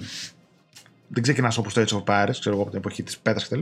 Είσαι πολύ πιο ανεπτυγμένος, αλλά από το μικρό χωριό πας σε πιο μεγάλη πόλη, περνάνε τα χρόνια, αναπτύσσει όλο και περισσότερο. Είναι πολύ κλασικό strategy. Ε, όσο προχωράς τόσο μεγαλώνει η λεπτομέρεια, τόσο μεγαλώνει το micromanagement. Δηλαδή, θέλω στην αποθήκη μου για να κάνω trade με έναν άλλον ε, να μαζέψω αλκοόλ, ξέρω εγώ. Το οποίο πρέπει πρώτα φυσικά να έχω σπείρει πατάτες, να έχω χτίσει το αντίστοιχο κτίριο για να μου κάνει το αλκοόλ. Θα πρέπει το αλκοόλ το οποίο ε, για να κρατάει ευτυχισμένο τον Άλεξ και λοιπούς υπηκόους να χτίσω μπαράκια για να το καταναλώνουν. Αλλά επειδή το καταναλώνουν πολύ γρήγορα το αλκοόλ, εγώ που θέλω να το μαζέψω και, να, και να το κάνω trade, ε, πρέπει να σταματήσω να πατήσω το κουμπί ώστε να διακόψω, να τους απαγορεύσω να το καταναλώνω το αλκοόλ, για να το μαζέψω σε αποθήκες και να το κάνω trade. Όποτε που... θέλω το κόβω. ναι, ακριβώς. που πάνε να πει όμως ότι μετά αυτοί θα πέσει η ευτυχία τους. Ναι, ή θα, θα γίνουν δυστυχισμένοι. Και δεν θα δουλεύουν τόσο πολύ. Θα πέσει το performance στα εργοστάσια. Μιλάμε τώρα για τέτοια. ε, κοίτα, πρέπει να είσαι λίγο, να σ' αρέσει λίγο αυτό το είδος, γιατί τρως πολύ έτσι σε τέτοιο micromanagement. Το οποίο βέβαια είναι πολύ εθιστικό μεγαλώνεις, φεύγεις από το χάρτη, έχει και online multiplayer. Νομίζω μέχρι έως 16 παίχτες μπορείς ταυτόχρονα στο χάρτη σου να δουλεύει και να κάνεις. Είναι πάρα πολύ θετικό με το trading, ε, όλα αυτά. Μεγαλώνεις, μεγαλώνεις τη πόλη σου και φτάνεις σε πόλη να κάνεις έτσι, ειδικά έτσι όπως είναι η industrialization όλη η εποχή εκείνη, με εργοστάσια, με όλα αυτά τα κτίρια όπως είναι στο στο Παρίσι, ας πούμε, και στη Μαδρίτη, γιατί δεν τη ζήσαμε εμείς στην Ελλάδα τέτοιες εποχές. Ε, πολύ ωραία τα γραφικά του ε, εθιστικότητα το gameplay. Πολύ ωραίο μεγάλο στοίχημα αυτό το πώς προσαρμόστηκε στις κονσόλες. Δηλαδή το χειριστήριό του με τις κανδάλε, πώς ανοίγουν τα μενού, όλα αυτά που κάνεις δεν με ενόχλησαν καθόλου. Τα μαθαίνεις δύσκολα, μπορείς εύκολα να μπεις μέχρι και σε πιο βαθιές ρυθμίσεις και να το κάνεις. Ε, πολύ καλή προσαρμογή από την Ubisoft ε, σε αυτό. Πολύ θετικό παιχνίδι, ωραία γραφικά, πολύ ωραία μουσική. Ε, ένα σφάλμα βρίσκω μονάχα επειδή μπορείς να αλλάξεις την κάμερα και την κλίση της και να κάνεις zoom in, zoom out ε, όταν κάνει zoom in, zoom out απότομα, θέλει ένα με δύο δευτερόλεπτα να ξαναφορτώσει τα textures. Ξέρεις, είναι αυτό το, το θολό. Ναι, ναι, το, το θολό. Ναι. Που ένα-δύο λεπτά, που κανονικά με SSD και λοιπά είναι έσχος δεν θα έπρεπε να γίνεται. Έλεγα μήπως γίνεται σε μένα υπάρχει κάποιο λάθος, ίδια review στο εξωτερικό το ίδιο λένε. Οπότε ναι, είναι και ένα για ένα-δύο δευτερόλεπτα το βλέπεις θολό. Όσοι σας αρέσουν τέτοιου είδους παιχνίδια, ειδικότερα αν προέρχεστε από το χώρο του PC, παίξτε το, έχει πάρα πολύ περιεχόμενο, όλα τα DLCs μέσα, θα περάσετε πολύ καλά. Ε, αυτό δεν θέλω να επεκταθώ σε κάτι παραπάνω. Ε, Θες να πεις λίγο για το Horizon, δύο πράγματα. Για το VR. Call of the Mountain. Λοιπόν, το Call of the Mountain, παιδιά, είναι ένα παιχνίδι. Ε... Δεν είπες στην προηγούμενη κουμπί, όχι, δεν είχαμε κανένα play. Όχι, όχι, όχι, όχι. Το οποίο είναι ε, showcase για το περιφερειακό, για το PlayStation VR 2. Είναι το παιχνίδι που, όπως λέω, όταν έρθουν οι φίλοι σας ε, και σου πούνε τι να βάλουμε να παίξουμε, θα τους πεις ε, θα βάλω αυτό το παιχνίδι να δεις και να θα φλεξάρετε. Ναι, με, να... το, με το Horizon θα φλεξάρετε. Για να φλεξάρεις το περιφερειακό. Δηλαδή, ε, τα γραφικά του είναι εντυπωσιακότατα. Έτσι. Ε, σίγουρα δεν είναι okay, 4K ανάλυση όπως είναι στο τέτοιο. Η ανάλυση είναι πιο πεσμένη, παρόλο που είναι 4K και στα δύο μάτια. Η ανάλυση είναι πιο α, πεσμένη. Ναι, αλλά καμία σχέση με το, με το πέσιμο του πρώτου VR. Όχι, όχι, καμία, καμία σχέση. Είναι καθαρή εικόνα. Έτσι, σε OLED βλέπεις το περιφερειακό, οπότε τα χρώματά του είναι όπως πρέπει, HDR όπως πρέπει, τα frames όπως πρέπει. Τρέχει άψογα δηλαδή το παιχνίδι. Σε πολύ λίγα σημεία ζορίζει και μπορεί να παρατηρήσει κάποια μικρή πτώση στα frames. Ε, εξαιρετική η κλίμακά του. Δηλαδή και στο βιντεάκι που έβγαλα, ε, όταν το ξεκινάς και βλέπεις τα ρομπότ δίπλα σου, τότε καταλαβαίνεις πόσο τεράστιες μηχανές είναι αυτές. Δηλαδή στο Horizon, στο Zero Dawn, στο Forbidden West, δεν μπορείς να το καταλάβεις τόσο πολύ. Ενώ στο. Κλίμακα. Την κλίμακα, ναι, ναι. Ενώ όταν είσαι εκεί first person στο VR, τα τεράστια μέσα στο δάση δέντρα και πώς περνάει το ρομπότ από πάνω σου, πώς πετάει και πώς κάνει τα φτερά του, κάνει δόνη στο χειριστήριο κτλ. Δηλαδή το immersion και η κλίμακα είναι φανταστική. Έτσι. Από εκεί και πέρα, εντάξει, ο χαρακτήρας είναι ένας αδιάφορος. Η αλήθεια είναι ότι τον έχουν πιάσει ε, άδικα κτλ. Δεν, το σενάριο δεν έχει να πει κάτι. Εκεί, ας πούμε, έχει ένα ελάττωμα, ας το πούμε. Και σε σχέση με τα mainline uh, Horizon, συναντάς κάποιους χαρακτήρες όπως και την Eloy, είναι η αλήθεια μέσα στο παιχνίδι. Και σε gameplay οι μηχανισμούς χωρίζονται σε δύο στάδια. Ένα είναι το σκαρφάλωμα που έχεις, το οποίο είναι πολύ εντυπωσιακό. Το πώς καρφαλώνεις, το πώς βλέπεις από ψηλά, όλα τα βίστας είναι πανέμορφα, τους μηχανισμούς που σου βάζει, τα διάφορα εργαλεία που σου δίνει για σκαρφαλώσεις. Ε, εξαιρετικό όλο αυτό. Λίγο πιο περιορισμένο είναι στη μάχη, γιατί κυρίως όταν συναντάς ρομπότ και μάχεσαι, ε, σου δίνεις το χειρισμό στα sense controllers το τόξο, το οποίο τόξο μπορείς να φτιάξεις καινούργια βέλη με διάφορα άλλα, ξέρεις, με φωτιά, με οτιδήποτε άλλα Όπως γίνεται και στο βασικό παιχνίδι, και μάλιστα όταν αναβαθμίζεις τα όπλα σου, το κάνεις κανονικά στο VR. Δηλαδή, έχεις, παίρνεις τα υλικά που μαζεύεις πάνω σε ένα μπάγκο, τα δένεις εσύ στο VR και δηλαδή έχει κάτι τέτοια ψαρωτικά.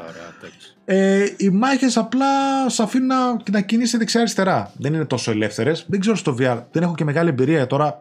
Εκεί το χάνω λίγο.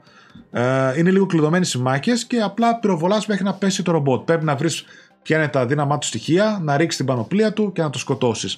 Ε, είναι ωραίο παιχνίδι, είναι πανέμορφο. Το έβαλα 8 ε, στα 10, 8,5 κάπου εκεί. Αν θυμάμαι καλά. 8, 8, 8, ναι, 8 αν θυμάμαι καλά. Γενικότερα πήρε πολύ καλή βαθμολογία. Αν θυμάμαι κοντά στο 80 ε, έχει Metacritic.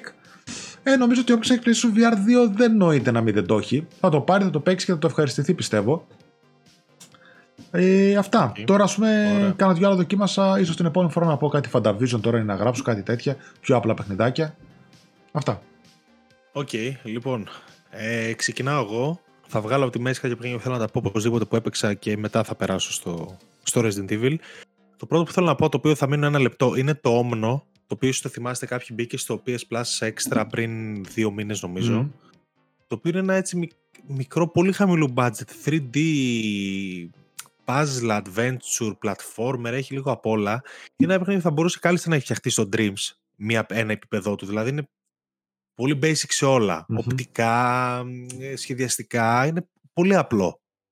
Παρ' όλα αυτά έχει κάποιες πολύ έτσι, ε, έξυπνες ιδεούλες.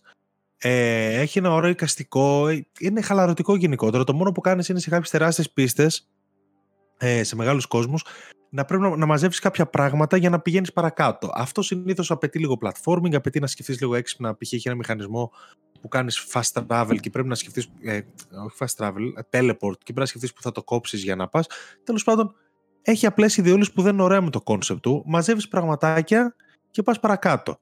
Ε, στο ενδιάμεσο έχει κάποια πολύ ωραία μουσική, κάποια ωραία cutscenes με κάποια μεγάλα πλάσματα τα οποία είναι κάτι στον κόσμο του παιχνιδιού, τέλος πάντων δεν χρειάζεται να πω κάτι για αυτά, γιατί αν το παίξετε να έχει κάτι να περιμένετε.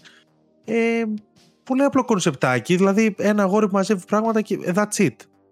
Αλλά ε, εμένα μου άρεσε, με χαλάρωσε πάρα πολύ. Είναι μικρό, είναι τρεις ώρες πήρα πλατίνα. Το μόνο που χρειάζεται για να πάρετε πλατίνα είναι να κάνετε 100% τους κόσμους και τους κάνετε με, με πολύ άνεση. Δηλαδή δεν είναι κάτι, δεν έχει grinding ή κάτι τέτοιο. Ε, θα, ελπίζω να καταλάβετε κάτι από το gameplay trailer που θα παίζει από δίπλα. Εγώ το καταυχαριστήθηκα. Έχει πάρει και καλές κριτικές. Το προτείνω είναι στο Plus. Παιδιά, ένα απόγευμα, ένα τρίο, αν θέλετε να κάτσετε να πάρετε μια πλατίνα με αξιόλογο παιχνίδι, παίξτε το. Έχει πράγματα να δώσει. Και επίσης το καλό του είναι ότι σε κάθε κόσμο σου δίνει και ένα καινούργιο μηχανισμό. Δηλαδή δεν κάνεις το ίδιο πράγμα συνέχεια. Σε κάθε κόσμο πειραματίζεσαι. Ε, του το δίνω. Το όμνο με κέρδισε. Παρότι είναι πολύ χαμηλό το budget του και φαίνεται, δεν ξέρω αν έχει και ξέρω, ένα από τις περιπτώσεις που έγιναν από ένα-δύο άτομα. Τέτοιο παιχνίδι θυμίζει. Αλλά όλα καλά. Παίξτε το παιδιά το όμνο. Πολύ καλή περίπτωση για ένα απογευματάκι χαλαρό. Ε, μετά θα περάσω στο South Park The Stick of Truth. Παιχνιδάρα. Οποίο, ναι, το οποίο ήταν πάρα πολύ ωραίο. Εγώ από South Park δεν έχω ιδέα δυστυχώς. Ε, ελπίζω κάποια στιγμή θα μπει σε κάποια συνδρομητική να το δω. Ε, αυτό που θέλω να πω για το South Park είναι το εξής. Πέρα από κάτι fart jokes και τέτοια τα οποία, okay, δεν γελάς πλέον κτλ. Ε, γέλασα πάρα πολύ με το παιχνίδι. Είναι, για όσους δεν ξέρουν, ένα RPG, ένα turn-based RPG. Η μάχη του είναι turn-based δηλαδή. Με το κλασικό χιούμορ του South Park, όπου είσαι ένα καινούριο παιδί, custom χαρακτήρα στον κόσμο του South Park, στην πόλη South Park, και εκεί παίζει ένα παιχνίδι, με τα άλλα παιδιά ένα παιχνίδι όπου υπάρχει ένα stick of truth το οποίο θέλω να σας κλέψουν, θέλετε να το κρατήσετε. Πρακτικά όλο το παιχνίδι είναι μια μάχη στην πίσω αυλή, ξέρω εγώ. Απλά με τη φαντασία των παιδιών και το πώς το παρουσιάζει στο South Park είναι κάτι πολύ μεγαλύτερο. Δηλαδή είναι λες και ξενάριο RPG, κλασικού RPG, παλιακού.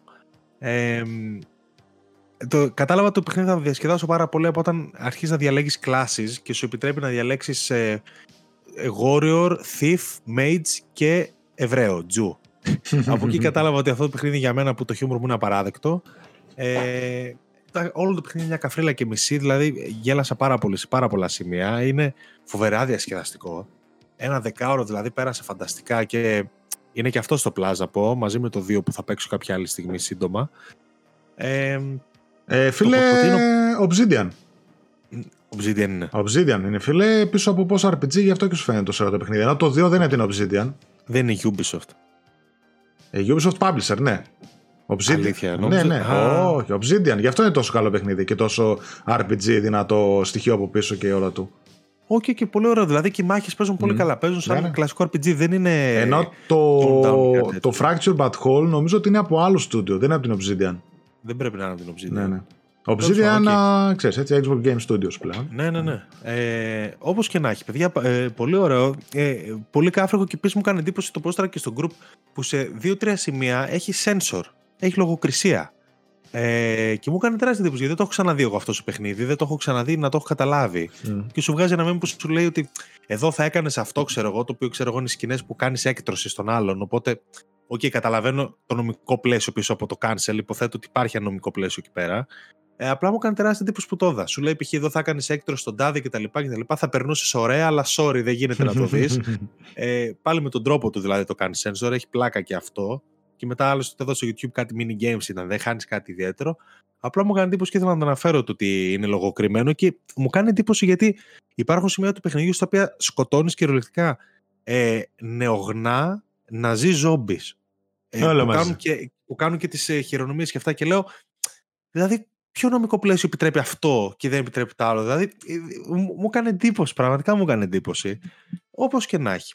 Παιδιά, παίξτε το, το, το South Park, εγώ γούσταρα πάρα πολύ το καταδιασκέδασα. Άφοβα, νομίζω είναι πολύ άφοβη επιλογή. Είναι και στο Plus, ξαναλέω, στο Extra, οπότε μια χαρά. Ε, ή στο Premium, ελπίζω στο Extra. Ελπίζω στο Extra, φαντάζομαι στο Extra. Ναι. Ε, αυτό. South Park The Stick of Truth. Και δείτε και το sequel, το Fractured Butthole. δεν μπορώ κάτω από να γελάσω. Ε, το οποίο, okay, δεν το έχω παίξει ακόμα, αλλά υποθέτω ότι θα είναι είναι λίγο, είναι λίγο διαφορετικό βέβαια, αλλά είναι στα πάνω κάτω στα Οκ, okay, υποθέτω ότι είναι και αυτό καλό mm. σου και το πρώτο. Εγώ ανυπομονώ να το παίξω και αυτό. Τέλος πάντων, ε, δείτε το. Και τώρα πάμε στο Resident Evil 4 Remake προφανώς. Το οποίο εντάξει, okay, ε, δεν γίνεται να μην το αναφέρω. Το οποίο εδώ να πούμε ότι. Ποια, τι χρονιά έχουμε, έτσι. Όταν τα καλύτερα παιχνίδια. το Gamecube με το Mexi Represent, έτσι, Resident Evil 4 και το Metroid Prime, το remaster που βγάλανε, Represent. Τώρα να γνωρίζετε η αξία. Τώρα να γνωρίζετε τι κονσολάρα ήταν. Ε, παιδιά, τώρα το Resident Evil 4 έχει συμβαίνει το εξής. Κυριολεκτικά, ο βαθμός που, που του έβαλα ήταν 9,5 και δεν του έβαλα 10 απλά γιατί είναι remake. Γιατί εγώ έχω ένα complex και δεν μπορώ να βάλω 10 σε remake. Πρέπει να είμαι ευθύς, δηλαδή, όχι complex θεωρώ ότι όταν έχεις ένα τόσο καλό πρωτογενές υλικό να πατήσεις, δεν είναι τόσο δύσκολο να βγάλεις και κάτι αντίστοιχα καλό. Μετά. Ε, Παρ' όλα αυτά, τι 9,5-10 θα μου πεις. Το παιχνίδι είναι αψεγάδιαστο. Δεν περίμενα ότι θα είναι τόσο ανανεωμένο. Π.χ. το Resident Evil 2 καταλαβαίνουμε τους λόγους που πρέπει να ανανεωθεί πλήρως για να δουλέψει το 2019, πότε βγήκε και τώρα.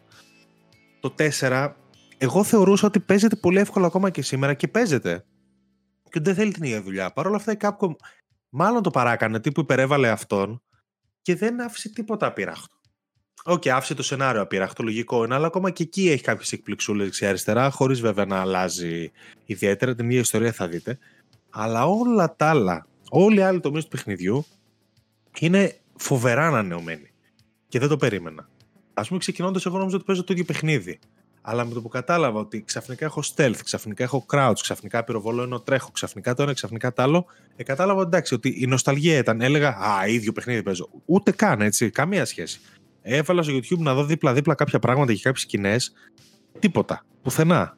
Ε, είναι ένα καταπληκτικό remake, ένα υποδειγματικό remake, όπως αντίστοιχα ήταν και το Dead Space πριν ένα μήνα, ε, που Okay. Ε, λέγαμε ότι είναι χρονιά του horror φέτος και μάλλον είναι υπό αυτή την έννοια. Δηλαδή πάνε Ε, δεν ξέρω τώρα σε τι να πρώτο αναφερθώ. Ολόκληρα σημεία είναι ανασχεδιασμένα. Πάρα πολλά εκνευριστικά σημεία του πρωτότυπου Resident Evil 4, το οποίο επίσης θεωρώ εκπληκτικό το πρωτότυπο. Ε, είναι όλα φτιαγμένα ξανά, δηλαδή έχουν αλλάξει τα δωμάτια, έχουν αλλάξει. Ακόμα και οι σημεία που ήταν πολύ εκνευριστικά λόγω του ανανεωμένου gameplay δουλεύουν πολύ καλύτερα. Ε, έχουν αλλάξει πάρα πολύ την Ashley Φερρυπίνη, η οποία ήταν πάρα πολύ ενοχλητική στο πρωτότυπο. Δηλαδή, σου σπάγει τα νεύρα, συνέχεια μιλούσε, ήθελε βοήθεια κτλ. Εδώ μπορείς πολύ καλύτερα να τη χειριστείς. Το κομμάτι στο οποίο παίζει με την Ashley επίσης είναι φανταστικό. Είναι από τα αγαπημένα μου σημεία του παιχνιδιού. Ενώ το πρώτο ήταν μια αγκαρία και μισή για όποιον το θυμάται. Ε, πολύ επηρεασμένο από το Shadows of Rose DLC του Village. Γενικότερα το remake έχει επηρεαστεί από το Village γιατί πλέον όλες οι περιοχές είναι πολύ καλύτερα συνδεδεμένες μία με την άλλη. Δηλαδή, πας πολύ πιο εύκολα, όπως και στο Village έχει τα σημεία ενδιαφέροντος, αλλά συνδέονται όλα στην κεντρική πλατεία του χωριού, ξέρω εγώ. Κάτι παρόμοιο συμβαίνει και εδώ. Ε, έχει νόημα το backtracking, έχει νόημα να πας πίσω. Το παιχνίδι σε προκαλεί να πας πίσω και να λύσεις γρήφου που δεν μπορούσες να λύσεις πλέον. Α πούμε, με Metroidvania, δεν ξέρω πώς να τα αναφέρω. Π.χ. παίρνεις κάτι αργότερα που μετά έχει νόημα να ξαναπάς εκεί να ανοίξεις πράγματα που δεν μπορούσες. Ε, είναι ανανεωμένο παντού. Είναι. Ε, δεν ξέρω τι να πω, έπαθα πλάκα. Είναι φοβερά διασκεδαστικό. Το τελευταίο του σημείο, ας πούμε, το νησί, το οποίο ήταν πολύ εκνευριστικό, στο πρώτο επίσης είναι κατώτερο των υπολείπων, έχει αναβαθμιστεί σημαντικά πάρα πολύ και έχει επεκταθεί κιόλας.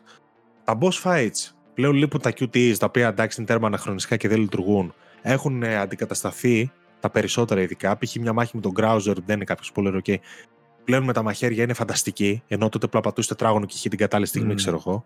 Το μαχαίρι το οποίο και λειτουργεί πλέον πλήρως. Ε, το χρησιμοποιείς ε, συνέχεια. Δεν σταματάζει να το χρησιμοποιείς το μαχαίρι. Παντού έχει, έχει κάποια side quests τα οποία τα παίρνεις από το merchant, τα οποία είναι μικρά, αλλά σου δίνουν καινούργιες αναβαθμίσεις, upgrades. Έχει μεγαλύτερο πλωστάσιο να αγοράσεις. Έχει κάποια μόνιμα perks που και η Capcom μας είπε να μην αναφέρουμε πώς τα παίρνεις. Και εγώ δεν θα ήθελα. Ε, κάποια μόνιμα perks τα οποία τα παίρνεις ε, και τα ουσιαστικά τα κρεμάς στη βαλίτσα και έχεις κάποια μόνιμα bonus έχει τεράστιο replayability. Εγώ σου έβγαλα όλο το παιχνίδι έχοντας αγοράσει 8 όπλα, αλλά εν τέλει κρατώντας και παίζοντας τα 4. Το παιχνίδι έχει ξέρω εγώ πάνω από 10 όπλα. Παίξει το δεύτερο playthrough και το παίζεις με τελείως άλλο όπλα. Είναι πολύ. Και εγώ θα ήθελα π.χ. να το ξανακάνω κάποια στιγμή. Έχει New Game Plus, έτσι να πούμε. Έχει New Game Plus, ναι, εννοείται. Ε... Απλά είναι το κλασικό New Game Plus, δεν έχει Όπως και το πρωτότυπο την όχι, Άντα. Επίσης το campaign της Ada λείπει, το Separate Ways, μάλλον θα μπει DLC από ό,τι ακούγεται. Το, ναι. Το οποίο βρωμάει και όλα, δεν ήταν σίγουρο ότι θα γίνει. Δεν υπήρχε περίπτωση. Η Ada εμφανίζεται. Επιπληρωμή λένε. Θα είναι, θα είναι πιο εκτεταμένο, μπόλικο καινούριο περιεχόμενο και θα είναι επιπληρωμή βέβαια. Τα πάντα είναι εκτεταμένα. Το παιχνίδι είναι διασκεδαστικό. Το είναι ορισμός του video game. Παραμένει action η φύση του, αλλά έχει πιο πυκνή ατμόσφαιρα, έχει πιο πολλά σημεία που. Δηλαδή είναι, είναι action παιχνίδι με horror κομμάτια. Και όχι horror παιχνίδι με action στοιχεία. Όχι, δεν είναι horror παιχνίδι με action. Όχι, όχι, είναι action με horror όπως ήταν και το παλιο Απλά αυτό γέρνει περισσότερο προς το horror από ό,τι έγινε το παλιό. Δηλαδή έχει σημεία στο οποίο βοηθάνε πάρα πολύ και τεχνολογίες. Π.χ. ο 3D ήχος, ε, τα ακουστικά, το DualSense. Mm. Ε, όλα αυτά βοηθάνε πάρα πολύ στην εμπειρία να γίνει πιο horror. Δηλαδή αλλά έχουν επεκταθεί και όλα σημεία. Π.χ. μπα στα μπουντρούμια έχει επεκταθεί πολύ σε σχέση με το τι έκανες Ε, η, η χωρική, ο σχεδιασμός των bosses των από εδώ από εκεί έχει αλλάξει, έχει γίνει πιο horror. Οι, οι villains έχουν προσωπικότητα και δεν είναι αυτό το, το γελίο η καρικατούρη που ήταν στο 4, το original. Ναι. Ε, παραμένει τσίζι σε κάποια σημεία, αλλά έχει πετάξει απ' έξω αρκετούς διαλόγους οι οποίοι ήταν απαράδεκτοι, καλός ή κακός. Τους έχει αντικαταστήσει με άλλους που βγάζουν νόημα, είναι πράγματα που μπορούν να βγουν από το στόμα ενός ανθρώπου, όχι όπως ήταν στο παλιό. Ε, γενικότερα έχει αλλάξει τόσο όσο. Νομίζω ότι θα ευχαριστήσει και αυτούς που ψάχνουν τρόμο, βέβαια έχοντας τις ξέροντας ότι δεν παίζω αμυγός χώρο παιχνίδι. Καλά, αυτούς που ψάχνουν action θα τους ε, ε, θα τους τρελάνει νομίζω το παιχνίδι. Είναι καταπληκτική η δράση του, πάρα πολύ διασκεδαστικό. Δεν σταματάει καθόλου, έχει ένα αριθμό. Πα, πα, πα, πα, πα, πα, δεν σταματάει καθόλου να σου δίνει πράγμα να δεις και να παίξεις και να κάνεις. Ε, Έκανα ένα post στο group άμα ήθελε κάποιος να αφήσει κάποια ερώτηση σε σχέση με το review. Ευτυχώς δεν αφήσατε πολλές που σημαίνει ότι ή δεν έχω reach ή τα κάλυψε όλα στο review που ελπίζω να το δεύτερο. Ο Αντώνης π.χ. ρώτησε εάν το κομμάτι του, του νησιού προς το τέλος έχει εξίσου πολλούς εχθρούς ε, γιατί τον κούρασε λέει το original ε, σε αυτό το σημείο όχι έχει πολύ περισσότερους εχθρούς απλά πλέον είναι πολύ πιο καλοφτιαγμένα τα σημεία τους και ας πούμε εγώ δεν βαρέθηκα Τώρα, okay, έχει, ναι, έχει πολύ μπαμπούμ το νησί αναγκαστικά. Δηλαδή, το νησί δεν είναι καθόλου horror, είναι ένα μόνιμο. Σκοτώνεις mm. waves, σκοτώνεις. Αλλά, εκεί, αλλά τι παίζει ρόλο εκεί. Παίζει ρόλο ότι πλέον έχεις stealth, παίζει ρόλο ότι έχεις περισσότερα όπλα, παίζει ρόλο ότι είναι ανακατασκευασμένες οι περιοχές και έχεις άλλους τρόπους να τους αντιμετωπίσεις. Είναι πολύ αναβαθμισμένο. Αλλάζει τα όπλα πολύ πιο γρήγορα. Έχει ένα σταυρόνιμα σαν του. Έχει ένα σταυρό σαν του The Last of Us, ας πούμε, που τα έχει τα όπλα ναι. δεξιά-αριστερά πάνω κάτω. Τίποτα. Η Capcom πήρε το παιχνίδι, το οποίο για τότε εγώ πραγματικά το θεωρώ τέλειο. Ε, και το λέω έχοντας πλήρη επίγνωση αυτό που λέω. Εγώ το έπαιξα το 17 και θεώρησα ότι το 17 έπαιξε ένα καταπληκτικό παιχνίδι. Και το παιχνίδι 2005. Ε, τόσο επιδραστικό. Okay, αυτό το καινούριο πράγμα, αυτό το καινούριο το remake δεν θα επιδράσει σε κάτι πιθανότατα, αλλά είναι ορισμός του πώς να κάνεις ένα καταπληκτικό remake. Ίσως θα τολμήσω να πω ότι είναι το καλύτερο από τα remake της Capcom, της Capcom από τα τρία τελευταία εννοώ, δεν εννοώ το πρώτο του Gamecube, γιατί δεν έχω εικόνα ε, για εκείνα τα παιχνίδια. Δεν ξέρω, παιδιά. Ε, αν θέλετε κάτι άλλο ρωτήσετε, αφήστε στα σχόλια. Εγώ είμαι απόλυτα ε... σε όλα. Δεν βρήκα ψεγάδια, δεν βρήκα πουθενά στο ρυθμό, στο σενάριο, στην μπλοκή σου χαρακτήρες, στο gameplay πουθενά. Εγώ όλα. να πω ότι το ναι. Mercenaries θα μπει με δωρεάν DLC μετά την κυκλοφορία ναι. του παιχνιδιού. Ναι, ναι, ναι. ναι, ναι. ναι. Ε, ε, να πούμε ότι υπάρχει ένα θεματάκι με, με, σπασμένο HD. Α, και το VR mode. Πολύ σημαντικό. Δηλαδή θα γίνει, θα γίνει μεγάλο και ολοκληρωμένο παιχνίδι και μετά την κυκλοφορία. Δωρεάν VR mode, δωρεάν το Mercenaries. Εντάξει, το DLC της Ada. Υπήρχε ιστορικό. Της Ada. Αυτό ξέρεις, άμα είναι το ίδιο, είναι ένα μείον στο παιχνίδι, γιατί ήταν στο βασικό, τότε δεν είναι, αλλά λένε ότι θα είναι πολύ πιο μεγάλο το campaign θα προσθέσω και το περιεχόμενο, θα είναι πολύ πιο εκτεταμένο και θα είναι και επί πληρωμή. Ναι. Ε, η Capcom το συνηθίζει. Είναι ο πιο φορμαρισμένος σε αυτή τη στιγμή και βγάζει δυνατά παιχνίδια τα οποία τα υποστηρίζει και τα κάνει. Μπράβο τους. Είπες για ένα σφασμένο HDR πήγες να πεις το οποίο. Ναι, ναι, εγώ το πενεργοποίησα για να παίξω. Μου έκανε θέμα στα χρώματα. Άλλοι μου είπαν ότι απλά το ρύθμισαν αρκετά μέχρι να μην τους ενοχλεί.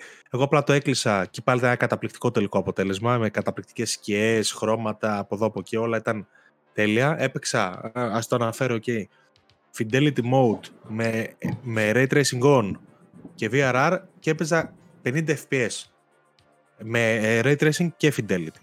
το οποίο okay, δείχνει πολλά. Το παιχνίδι ήταν δύο εβδομάδες πριν το launch σε κατάσταση το οποίο και να μην έπαιρνε ποτέ patch θα έλεγες ok πάλι παίζω μια παιχνιδάρα και καλώ ζεστάθηκαν οι περισσότεροι στα HDR λίγο εδώ, λίγο θολούρα εκεί. Δεν έχει νόημα να σταθεί σε ένα τέτοιο τελικό αποτέλεσμα σε αυτά τα πράγματα. Είναι, είναι αστείο. Ε, εγώ εν κατακλείδη θα πω αυτό. Εγώ θεωρώ ότι το Resident Evil 4 δεν χρειάζεται remake. Ε, θεωρώ ότι παρέμεινε μοντέρνο, ότι μια χαρά παίζονταν ότι, ότι, ότι, πλέον, αν παίξει μια ώρα από το remake, θεωρώ ότι το original δεν παίζεται.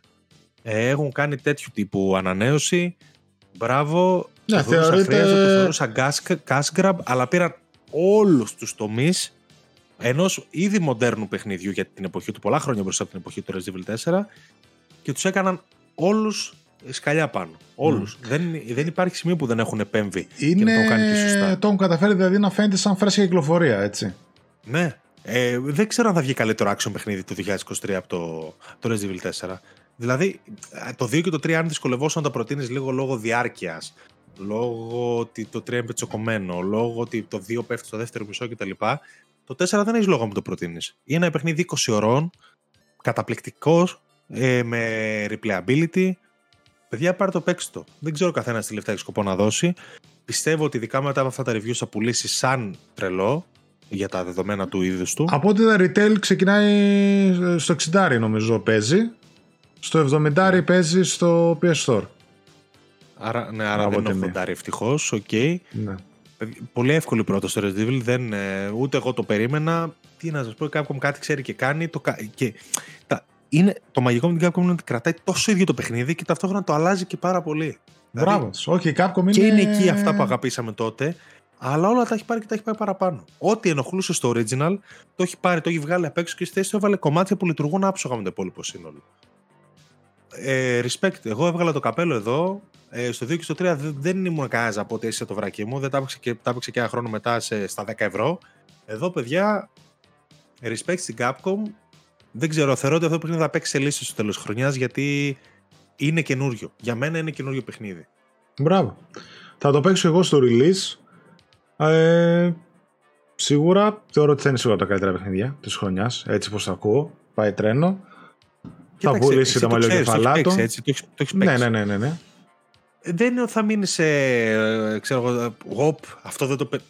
Τα, δηλαδή οι προσθήκες δεν είναι ότι ξαφνικά. Είναι, αλλά ξέρεις τι, εγώ και, σαν το, και το Dead Space το ένα το έπαιξα στην εποχή του και τώρα που ξαναέπαιξα το remake και το τερμάτισα, πίστεψέ με, θυμόμουν ελάχιστα πραγματάκια. Οπότε θεωρώ ότι μετά από τόσα πολλά χρόνια που έχω να παίξω το 4, θα έχει να μου δώσει κάτι πολύ ναι. παραπάνω από το να μην το είχα παίξει καθόλου. Κατάλαβες; Το καταλαβαίνεις από, από την αρχή και όλας. Π.χ. καταλαβαίνεις τι τύπου remake θα παίξεις. Το έγραψα και στο review.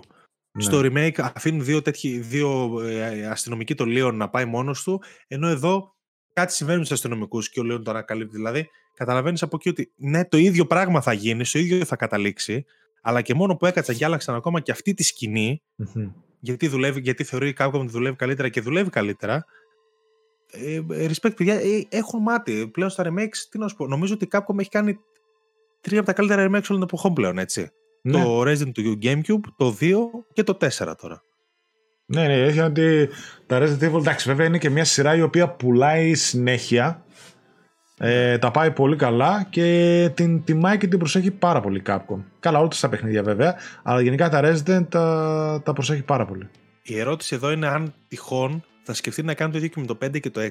Και με ποια έννοια. Αν θα σκεφτεί να τα πιάσει, mm. ξέροντας ότι δεν είναι καλά παιχνίδια, και να προσπαθήσει να τα. Δηλαδή τώρα πήρε παιχνιδάρες. OK. Okay. Τις έκανε εξίσου παιχνιδάρες. Έχει τα κάκαλα, να το πω έτσι, να πάρει μέτρια, μετριότατα παιχνίδια για να μην πω κακά τελείως. Ε, και να τα φτιάξει και να τα κάνει και καλά. Και να τα συνδέσει ωραία με τα υπόλοιπα. Εκεί. Θα, εκεί, εκεί θα έχει ενδιαφέρον. Mm, Παρότι ναι. το 5 εγώ δεν θα το ξανά παίζα, αν με ρωτάς τώρα. Εάν ένα remake τύπου 4 και φτιάξουν και λίγο την ιστορία για τα γύρω-γύρω, ίσως δουλέψει. Δεν ξέρω. Ε, θα ήθελα να μπω σε μια λότζα. Μπορεί, μπορεί, αλλά πιστεύω ότι αν δούμε κάτι τέτοιο το δούμε μετά από αρκετά χρόνια. Δεν νομίζω ότι έχουν στα σχέδιά τους τώρα το επόμενο project ξαφνικά να είναι το 5 remake, ας πούμε. Ή reimagined, whatever. Όχι, απλώς εκεί ίσως θα τους παραδεχόμουν και ακόμα περισσότερο. Ναι, ναι, καταλαβαίνω τι λες. Ναι, ναι. παιχνίδι και το έκαναν τέλειο όπως είναι αυτά τα 2, 3, 4. Ναι, ναι. Ε, να δούμε, δεν ξέρω πού άλλο θα το πάει το franchise. Εγώ σίγουρα περιμένω το 9, ας πούμε, το επόμενο. Που, OK, το 7 και το 8 είναι τα γαμμένα μου, έτσι κι αλλιώς. Ε, δεν ξέρω, έχει μεγάλο μέλλον το franchise και το 4 επι, επιβεβαιώνει αυτά που ξέραμε για τη σειρά και για την Capcom τόσα χρόνια. Μάλιστα. Τίποτα, respect, παιδιά. Ένα, ένα παιχνίδι του 10, παιχνίδι για όλους. Μάλιστα. Ωραία. Φίλε, Άλεξ, αυτά. Αυτά. Έτσι. Ε, χαζά χαζά, μια χαρά. Κοντεύουμε κοντά δύο ώρες, δύο ώρες παρά 10 λεπτά. Ε, νομίζω ότι κάλυψαμε τα πάντα. Now Playing έχουμε μπόλικο. Το διαγωνισμό μας, ε, παιδιά, λάβατε μέρος στη συμμετοχή. Ένα σκουφάκι PlayStation VR 2, ένα lanyard και ένα στυλό PlayStation VR 2. Το δωράκι μας. Και αυτά. Φιλάκια πολλά. Και σε σένα, Αλέξης, και στα παιδιά που μας βλέπουν ή που μας ακούνε την επόμενη εβδομάδα πάλι εδώ. Τα λέμε. Bye bye.